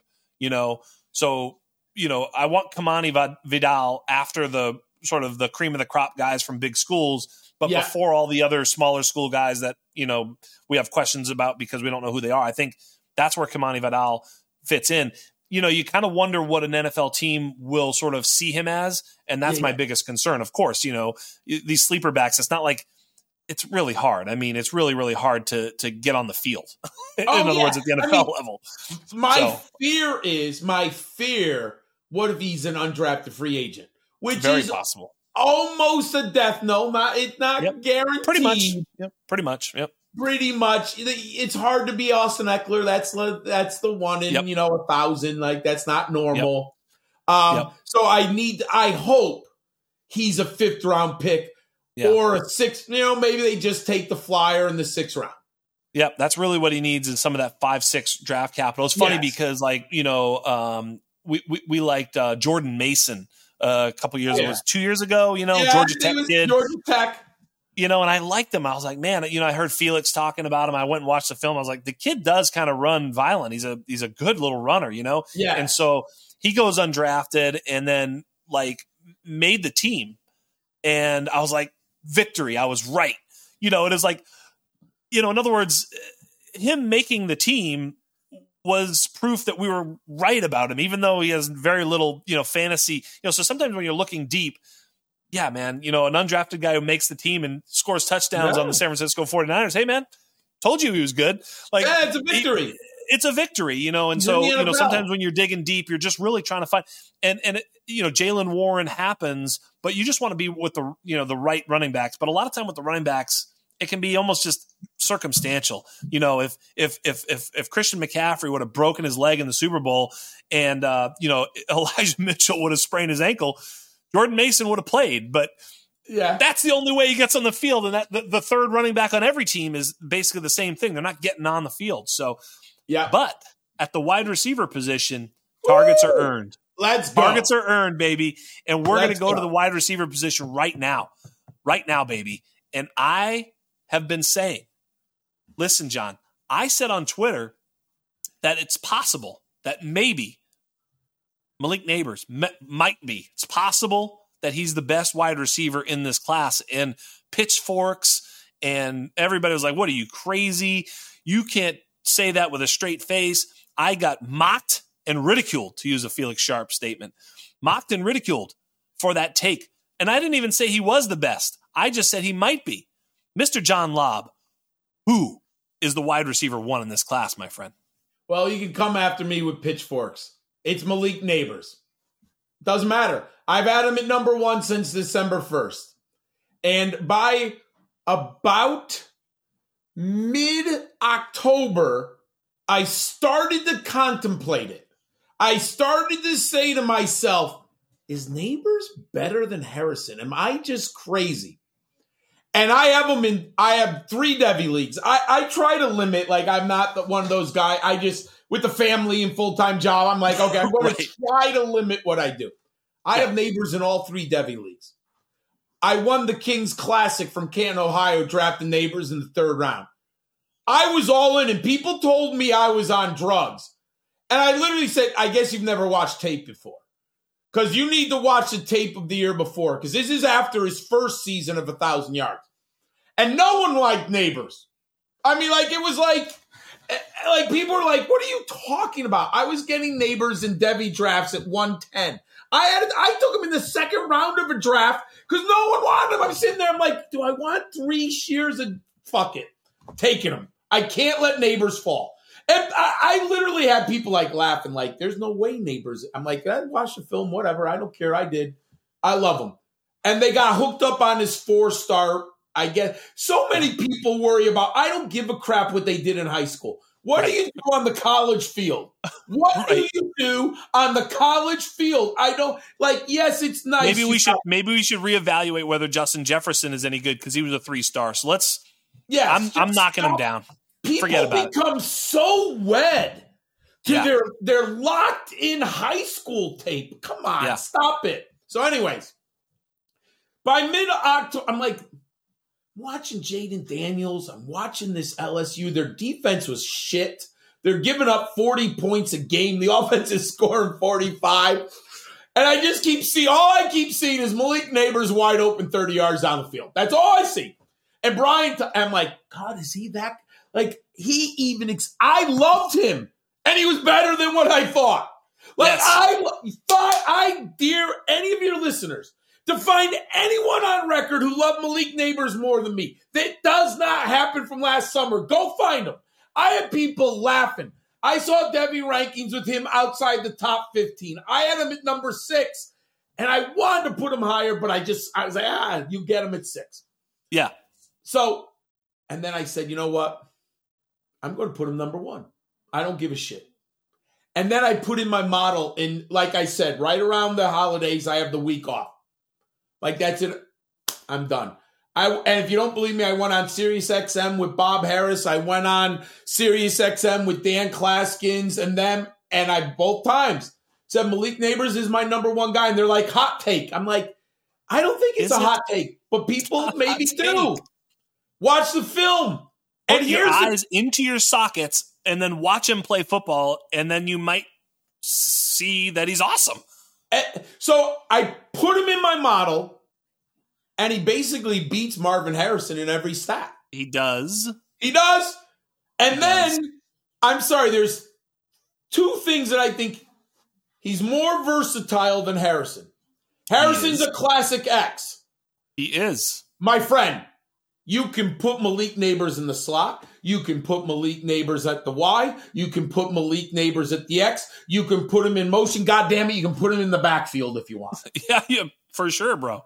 Then, 20 yards down the field, I think Malik Nabers is better. He gets more separation deep down the field.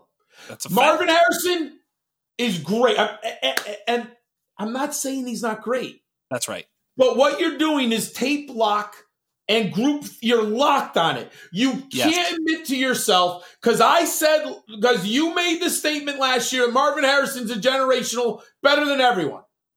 You That's can't say to yourself that a four star, which ironically Harrison was only a four star, and that's another story for another day.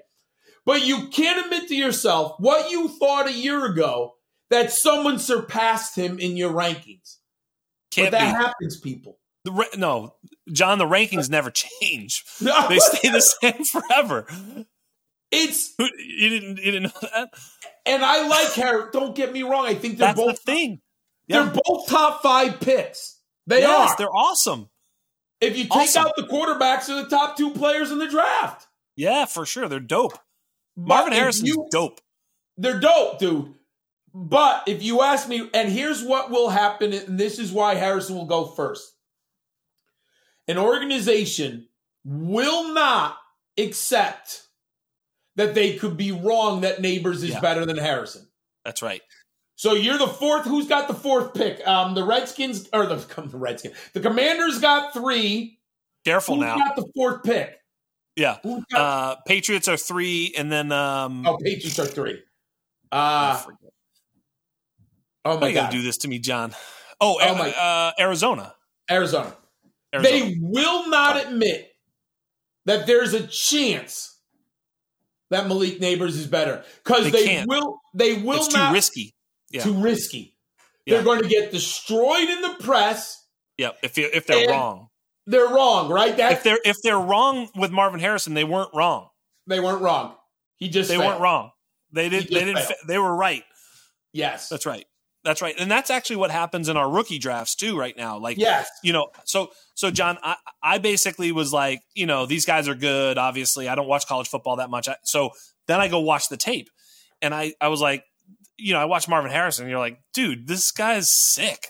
Like He's you know, he's sick along the sidelines, like just making every Everything. catch. Like he's DeAndre Hopkins plus like AJ Green out there. You're like, Yeah. dude, this guy's so good.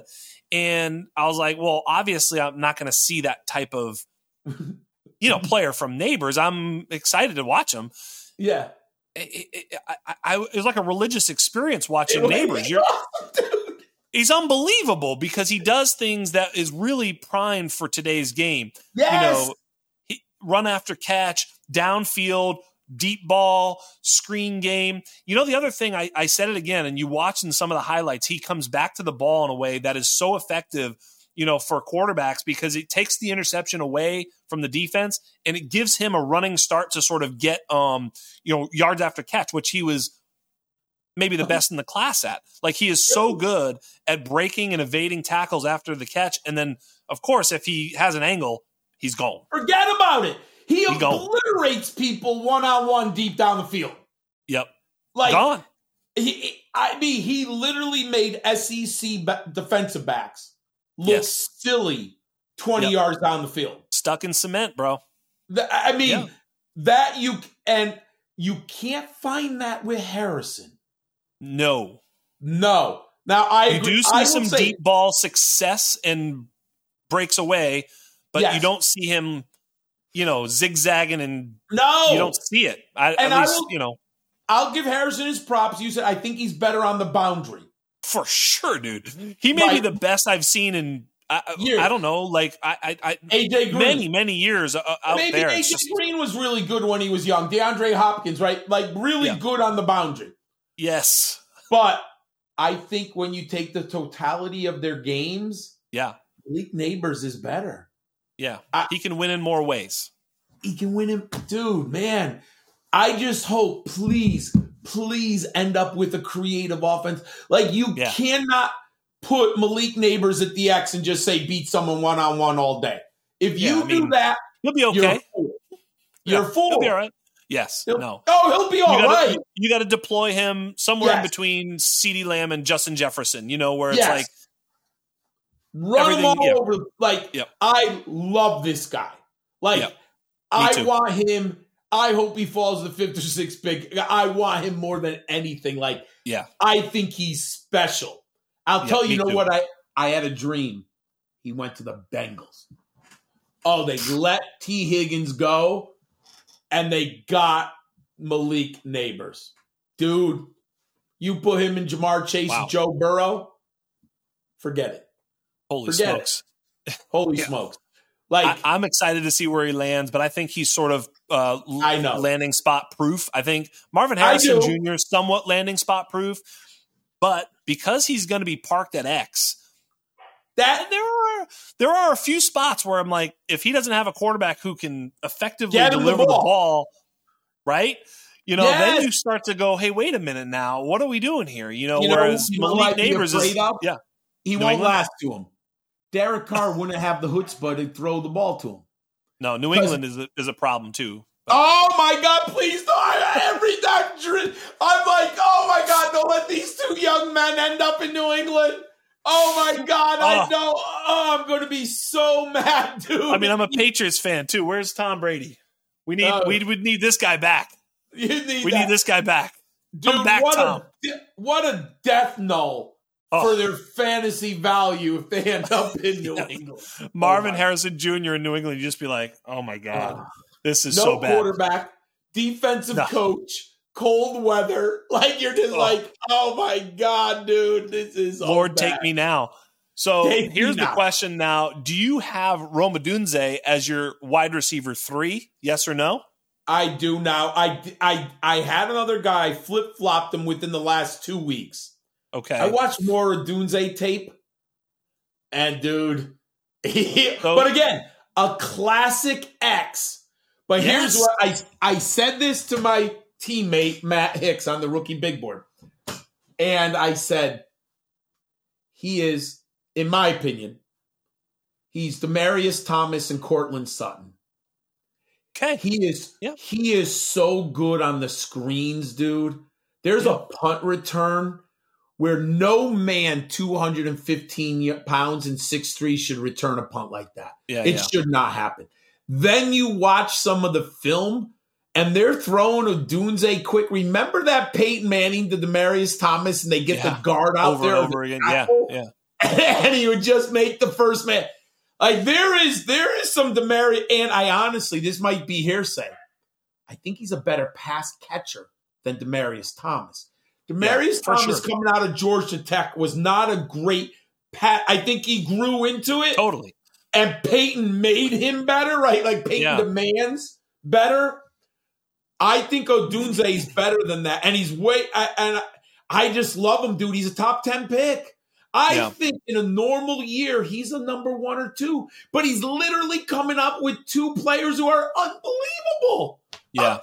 Unbelievable. By the way, there was a there was a uh, there was a notable uh, NFL draft analyst who put Malik Nabers.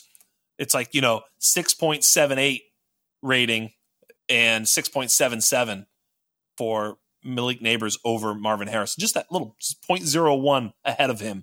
So You maybe we're not we're not so crazy. is all I'm No, we're, I, look, I, I'm willing to get let let let, let them come with the pitchforks. Like I, I, I'm going to go on my stance here. Maybe it turns out hot take. Maybe it's wrong, but my analysis, my model, my film study, he's better. I, yeah, the, the model we're using, the anatomy that, that that that I do every year. I've got some you know some help this year, which is a lot of fun, by the way, working with some some really smart guys. Yeah. Um, but they're they're they're it, it's it's really impressive. So Rome Odunze, I like too. I think he's a bit of a he's a little scary to me because he's a little outside exy. yeah, uh, he's which ex- you know. I, I, you know, sometimes that's like I'm watching some of the the the the, the, the whether it be a, a game uh, or just highlight film. Either way, whenever you watch, it's like a lot of throws to the boundary, and somehow or another, every one of them is complete. it's like unbelievable. it's like wow, good this. throw, good catch, wow. But he's covered a lot. Was it for Marvin Harrison, I would say Rome Odunze is the best boundary receiver in this class. yes, If I'll tell you this, what he's the best at in my book: ball tracking deep. He's the best ball Yes. tracker, I think, and he's the I best. agree. He's the best back shoulder catcher in the class. Yeah, you see I it all. do. the, well, this is good. Aside from believe this, na- Marvin Harrison. this, this name's coming out. I think Aaron Rodgers and the Jets would lose their mind with Odunze on that team because Yep. Aaron Rodgers loved those back shoulder throws. Yeah, he And doesn't mind you- throwing to covered players. And Dunze a lot of times looks covered. That's the He thing. looks- like Malik Malik Nabers is open. You're like, oh my god, he's wide open. like holy shit, he's wide open. It's- but like Dunze's co- covered, but he's open. You know. Yeah, I, he's the kind. I'll say that it's the old school. Whoops, I'm sorry, my dogs just came home. I apologize, That's all right. everyone. God bless him. Um, Um, I, I I will say this: he's always open. That's like the old school, Right, like yes. like oh, Odunze's open. If he's one on one, I don't care who. Like he's open. Yeah, I'm Maybe bro. against Sauce Gardner, but you know, Yeah, like yeah, right, right, right. Yeah. he's open. Throw him the ball. Like that. Yes. Just I just I think he's going to be a top ten pick. I do. So okay, we're we're we're in there. I I agree. Okay, here's here's here's a, a question I've been asking. So you you look at the outside X. We talked about Odunze and we talked about Marvin Harrison.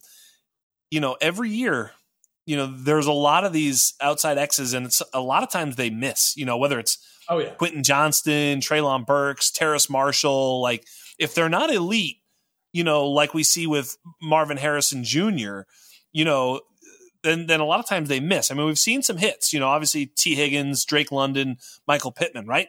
So you kind of Yeah. look at it and go, okay, even though they're drafted highly, even though they're highly sought after, some of these guys just straight miss. You know, uh, look, uh, N'Keal Harry, add him to the list, right? There's a lot of these misses and they're not like you know yeah they're just not that they're, it's not like No, elijah they're- moore where they're still good they're like these guys are like fucking terrible out of the you know? league.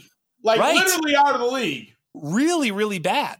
And so i would ask you know how do we because I, I don't know. This is not a rhetorical. This is like how do we decipher between these types of prospects? And uh what do you think we have in the group of like keon coleman ad mitchell and brian thomas? Great question. And I, I you. been I've been um, perplexed over the last two years about this. And last year was weird because we didn't have X receivers, right? We had all these smaller receivers who were uber separators, very good route runners. If they have a massive hole in their game, and what I mean by that, I was down on Quentin Johnston. I don't own one share in any dynasty league. And Me I too. Zero I shares, zero this on a cares. lot- I said this on a ton of podcasts. You can't drop that many balls. You just can't. And then two, I said, did they manufacture plays for them? I don't see that with Odunze. I think Odunze was naturally in the flow of the game when he was open, when the call, when they needed it. I didn't see a play where I said they're just trying to jam that ball into Odunze. That's why I like T. Higgins.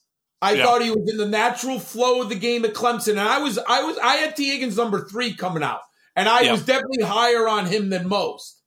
And I've had my misses, so I'm not trying to say for that. sure. No, no, but, but yeah, I want to find if there's a hole in their game that will prevent them from being successful. So let's take Adonai Mitchell, Texas. If I'm pronounced, I might be that wrong. When I look at him in my model, and I wasn't overly impressed with the film. So he's been a guy where I've had to look at a lot like, oh my God, people love him. He wasn't even the number one receiver on his team. I didn't even think he, I never left the game going, whoa, he's the man. And there's two massive holes that I, I'm like, ooh, these are red flags. One, receiving yards per team pass attempt. Yep. He's bad. He's really bad. Yep. Two, his catch rate is bad. And you can say what you want about Quinn Ewers. Quinn Ewers is still an NFL prospect. We have one more year to see. But when you look at the totality of the level of college football players, Quinn Ewers is good enough. He should not have a 60% catch rate with a potential, potential pro quarterback. Those are two really big things. And then I only see 93 receptions. Why is he not on the field more? I I just see I'm like, am I missing something? Like my eyeball test said, I don't love him. Yeah. But people and I don't see it. So maybe I'm wrong, but I'm not going to have a lot of him where he's coming right. I see people taking him at like pick 10 or 11. I'm like, sorry, yeah. no way. No yeah. way. Now, other guy. So that's my hole there, right? That's I'm like, that's a red flag. Yep. Keon Coleman. I looked at him. Okay. I get it. People say, well, did you see the game against LSU? And I said, yeah, he scored three touchdowns against LSU. I get it. Guys, LSU might have had the worst defense they've had in 40 years. Like to say Keon Coleman had a great game against LSU Tigers, what are you talking about? LSU was terrible. they were bad. Like they're using that as a positive. Right. Like, did you watch college foot? They were literally their defense was, which is one of the most weirdest things I've ever seen. Because we know historically they have tons of talent in the secondary. Next year they're going to have a first round draft pick at safety. They were awful. Like they they got the defensive coordinator out there. They fired the whole house. They were beyond bad. So you're actually using as a reason to like Keon Coleman one game, first game of the year against one of the worst defenses we've ever seen. Oh, okay. So then I put Keon Coleman into my model. Interesting. He has a worse receiving yards per team at pass attempts than Adonai Mitchell. Huh? I thought he was great. His catch percentage is worse than Adonai Mitchell, 56%. His yards per route run doesn't exceed my benchmark. No, it's bad. I don't, and I'm not a big. His A dot though is really bad. Yep. God, he's got some massive holes in him. Yeah. I get that he punt returned at Michigan State. I get that he played basketball, but I don't care. I care what he did on the football field. Right. I have him at 11, and, and I know people have him at like top five, top six. I'm not even close.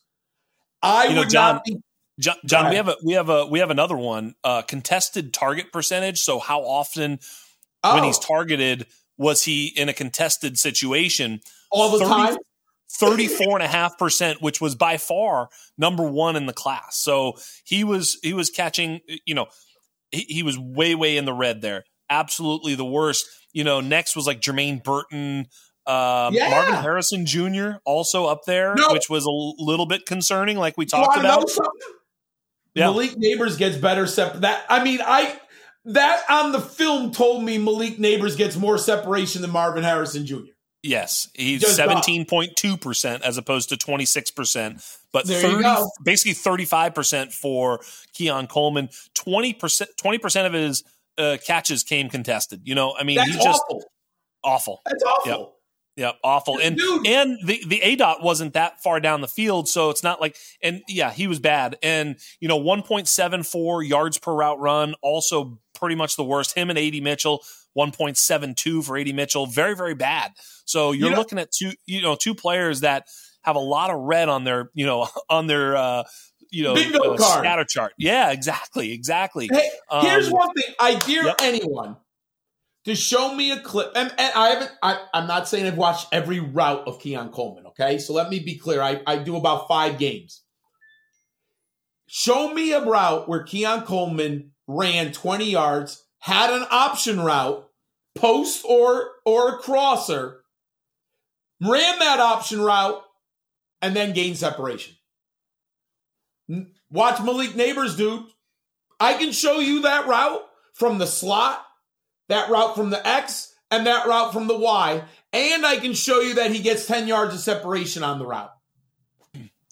Let me let me even- ask you let me ask you a question. Who do you think in this class had the highest percentage of missed tackles forced per reception? I might be off base, but if you ask me, Troy Franklin, Oregon, He's not bad, but it was it was Oh. it was Malik Nabers. oh, so there you there. he's- There's no reason not to like. I don't get it, my friend. Yep. He's by Yep. far the. He's awesome. Yes. He's the other the other guy actually was Malik Washington uh, and Ladd McConkey. Oh, interesting. I mean, Yep. Ladd's an, I like Ladd, but I Yep. think he has a limited ceiling. Yeah, yeah, I I, think- agree. Yeah. I think he's a number two. I think Yes. he's eleven hundred in in a great season. I think he's eleven hundred yards. Like once he might hit that eleven hundred yards. I think he's an eight hundred and fifty to nine hundred and fifty yards, sixty to seventy catches. Really good football player. Like. I really like Ladd McConkey as a football player. I think his ceiling's a little limited, which people aren't talking about. That's right. No, I think that's fair.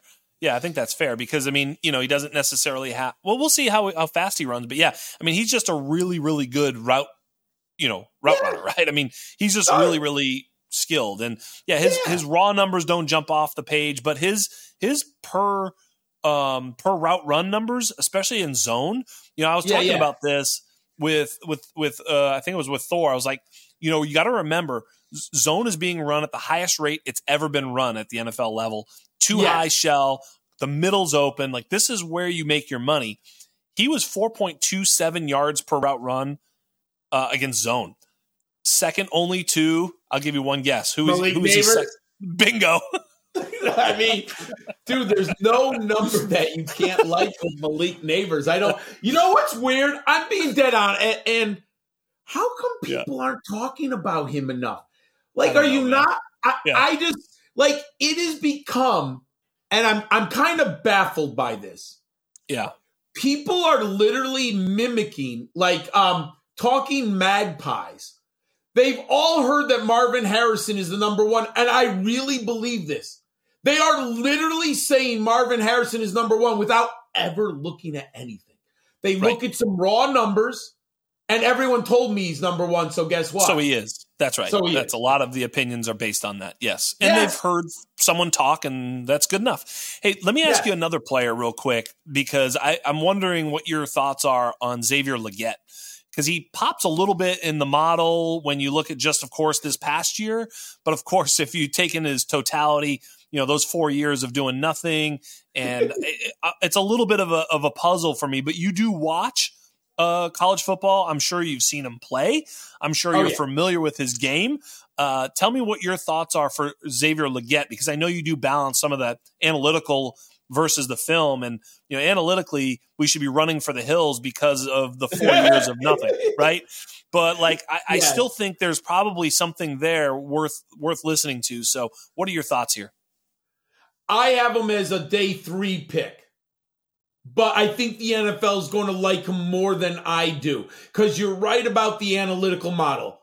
it's hard to swallow. He came out in the high school class of 2019. I mean, that's a that's before COVID. I mean, that's like yeah. a long time ago.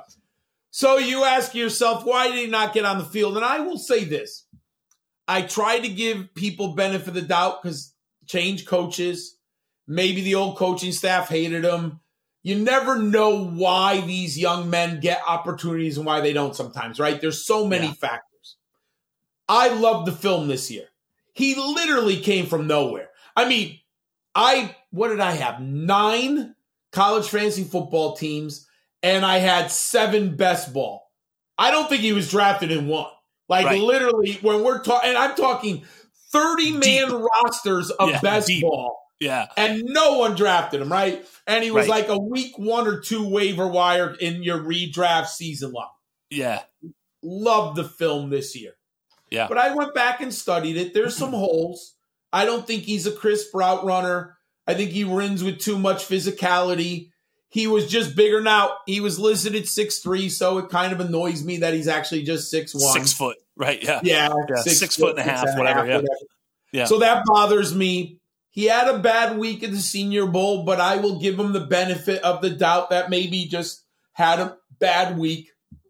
But I have him as my 14th ranked receiver. Yeah, He's fair. going to get drafted.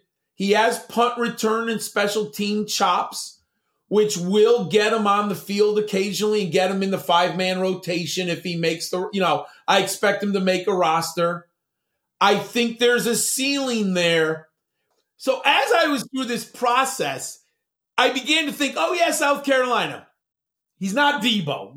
like, right. this, he's not, not even close.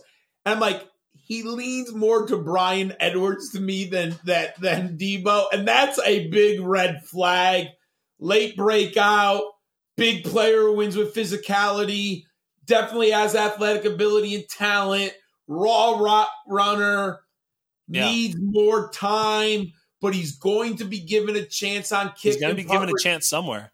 He is, but I, yeah. I, I, I I'm probably not going to have him. I think there'll be a dynasty owner who likes him more than I do.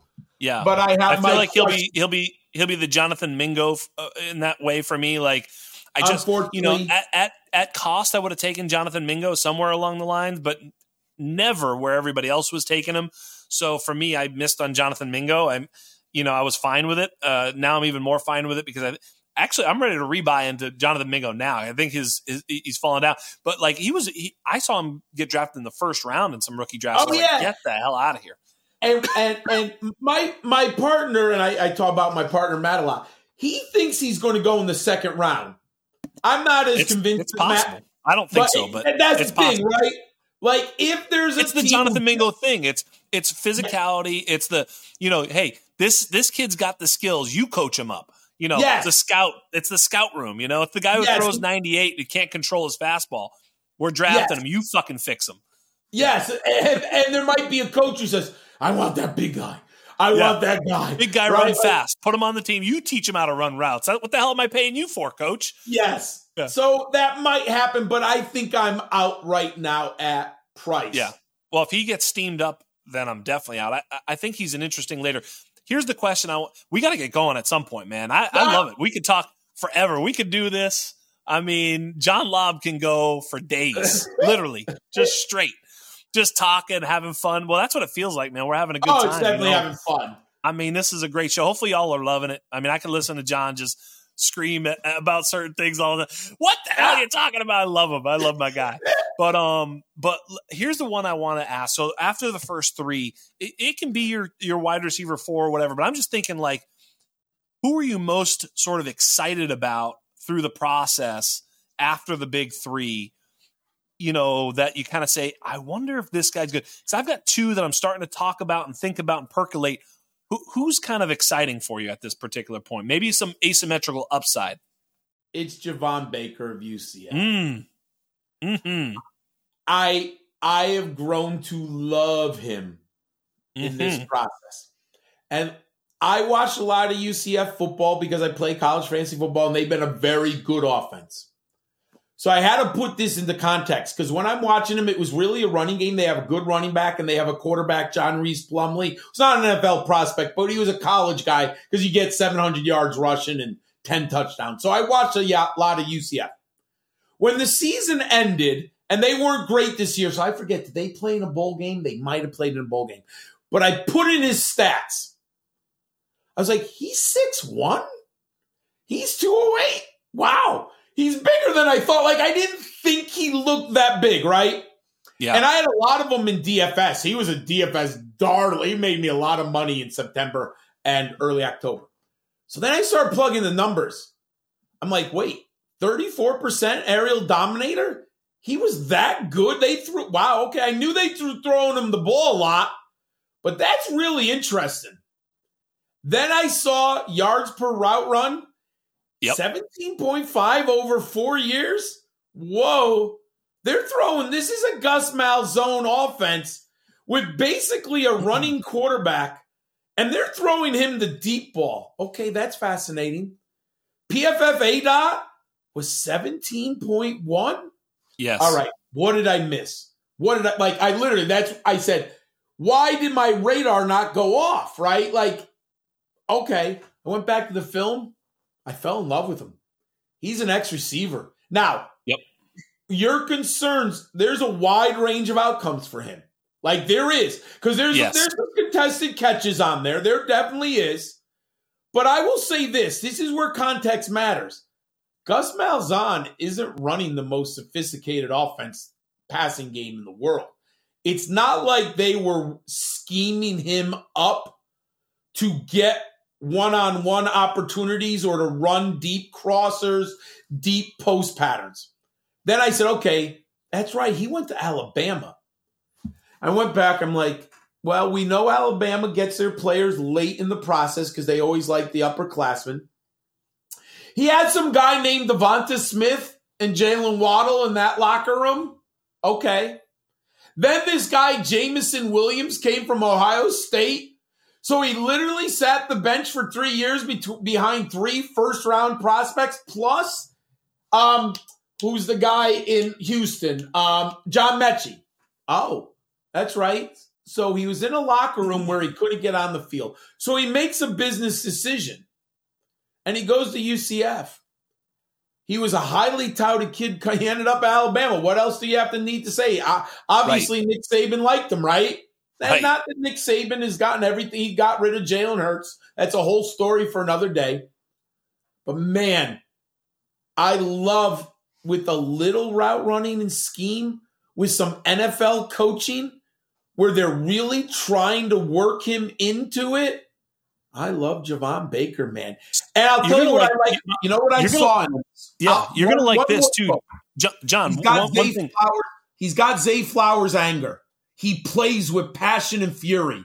And I'm sorry, I like I saw that with Zay Flowers of Boston College, and I see that. Like I'm telling you right now, if I was a defensive back, I would hate Javon Baker. He talks trash. He's yapping. But you know what? If I'm on the offense with him, I love him. Like I, I just, I like that in my receiver. Go ahead. No, that's exactly right. I was going to say you're going to love this if you didn't hear Thor on last show talk about J- Javon Baker. He said Javon Baker thinks he's the best wide receiver in this he class, does. and he, unironically, like just that's who he thinks he is. And I said, yes. well, that's an interesting uh, dynamic because that means that if he he has he has a huge uh, range of outcomes because if Yes. he thinks he's that good, he's going to walk in someplace and not be overwhelmed. He, you know, he's not Not going to be. Skyy Moore. You know, No, like he's no. either going to fucking flame out or he's going to, you know, like big problems or whatever, or he's Yeah. going to go in there and like be like, give me the damn ball, I'm open, and you know, he I the like eyes that. are not going to get wide, right? Yeah. I, I I want my receivers like that. I do. I'm sorry. Of I've course, seen I've seen too many good receivers from Terrell Owens to Chad Johnson to now Zay Flowers.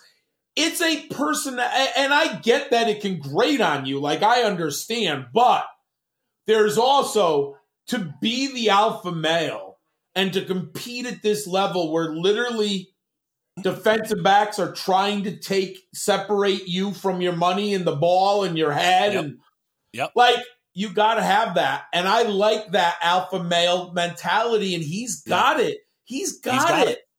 yeah So he's going to be the upside swing. You Yes. know, he's going to be the upside swing at, at the position. I absolutely love it. My friend, we have been going for a couple hours. I think we got to give the people we got to give the people a break. They got to go to the bathroom or something like that. But listen, I love you.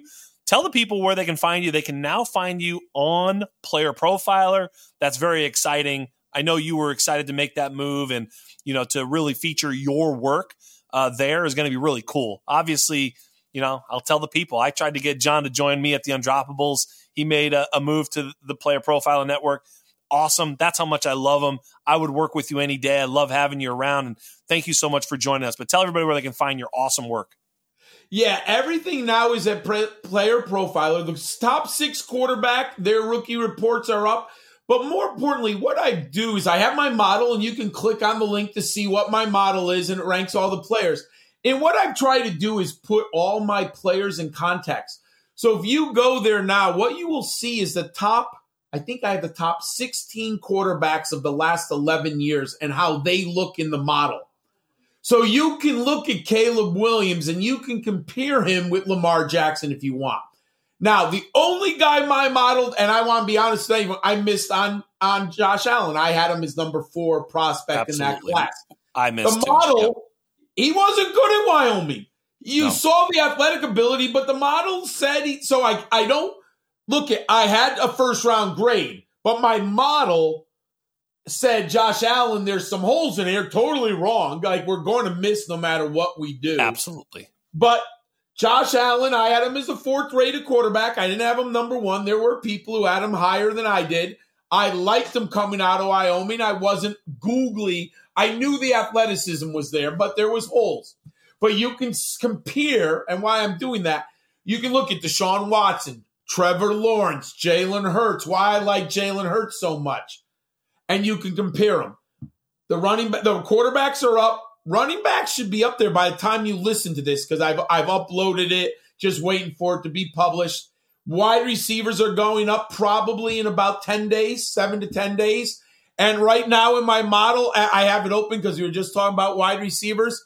I have 35 wide receivers in my model, and I have the in the last 11 years, I have 31 wide receivers. So I have from Amari Cooper to Jerry Jeudy to Juju Smith Schuster, all the way down to Rashod Bateman. Like you can see how this year's class compares to the other top receivers. So that's all on player profiler now. And then I've alluded to it, rookie big board. I'm still doing our video series. We just came out. We um we were a little late this year, but we've got eight in the next um eight player profiles on YouTube on the rookie big board channel. Look at that. John Laub, everybody. Thank you, buddy. Thank you, my friend. I had a, anytime. I'll talk for two hours with you anytime, my friend. I love it. I, I, I- I could go for two hours more. I just don't. I, we have to like. I think contractually ob, contractually obligated to end the show at some point. I don't know. We can just keep doing this. Like just keep going. this- I have it's Valentine's Day. My mom lives with us now. My my I have two daughters and my wife. They might kill me if I Yes. if I go for another two hours. You can't. You you got to go. Happy No. Valentine's Day. Go go enjoy your family and uh and thank you so much for coming on. And on behalf of everybody here at the Undroppables, on behalf of everybody here at the Undrafted, and on behalf of the greatest podcast producer to ever walk the land, Mr. Michael P. Duncan. You have been joined by Mr. John Laub. I am Jax Falcone, and we are out.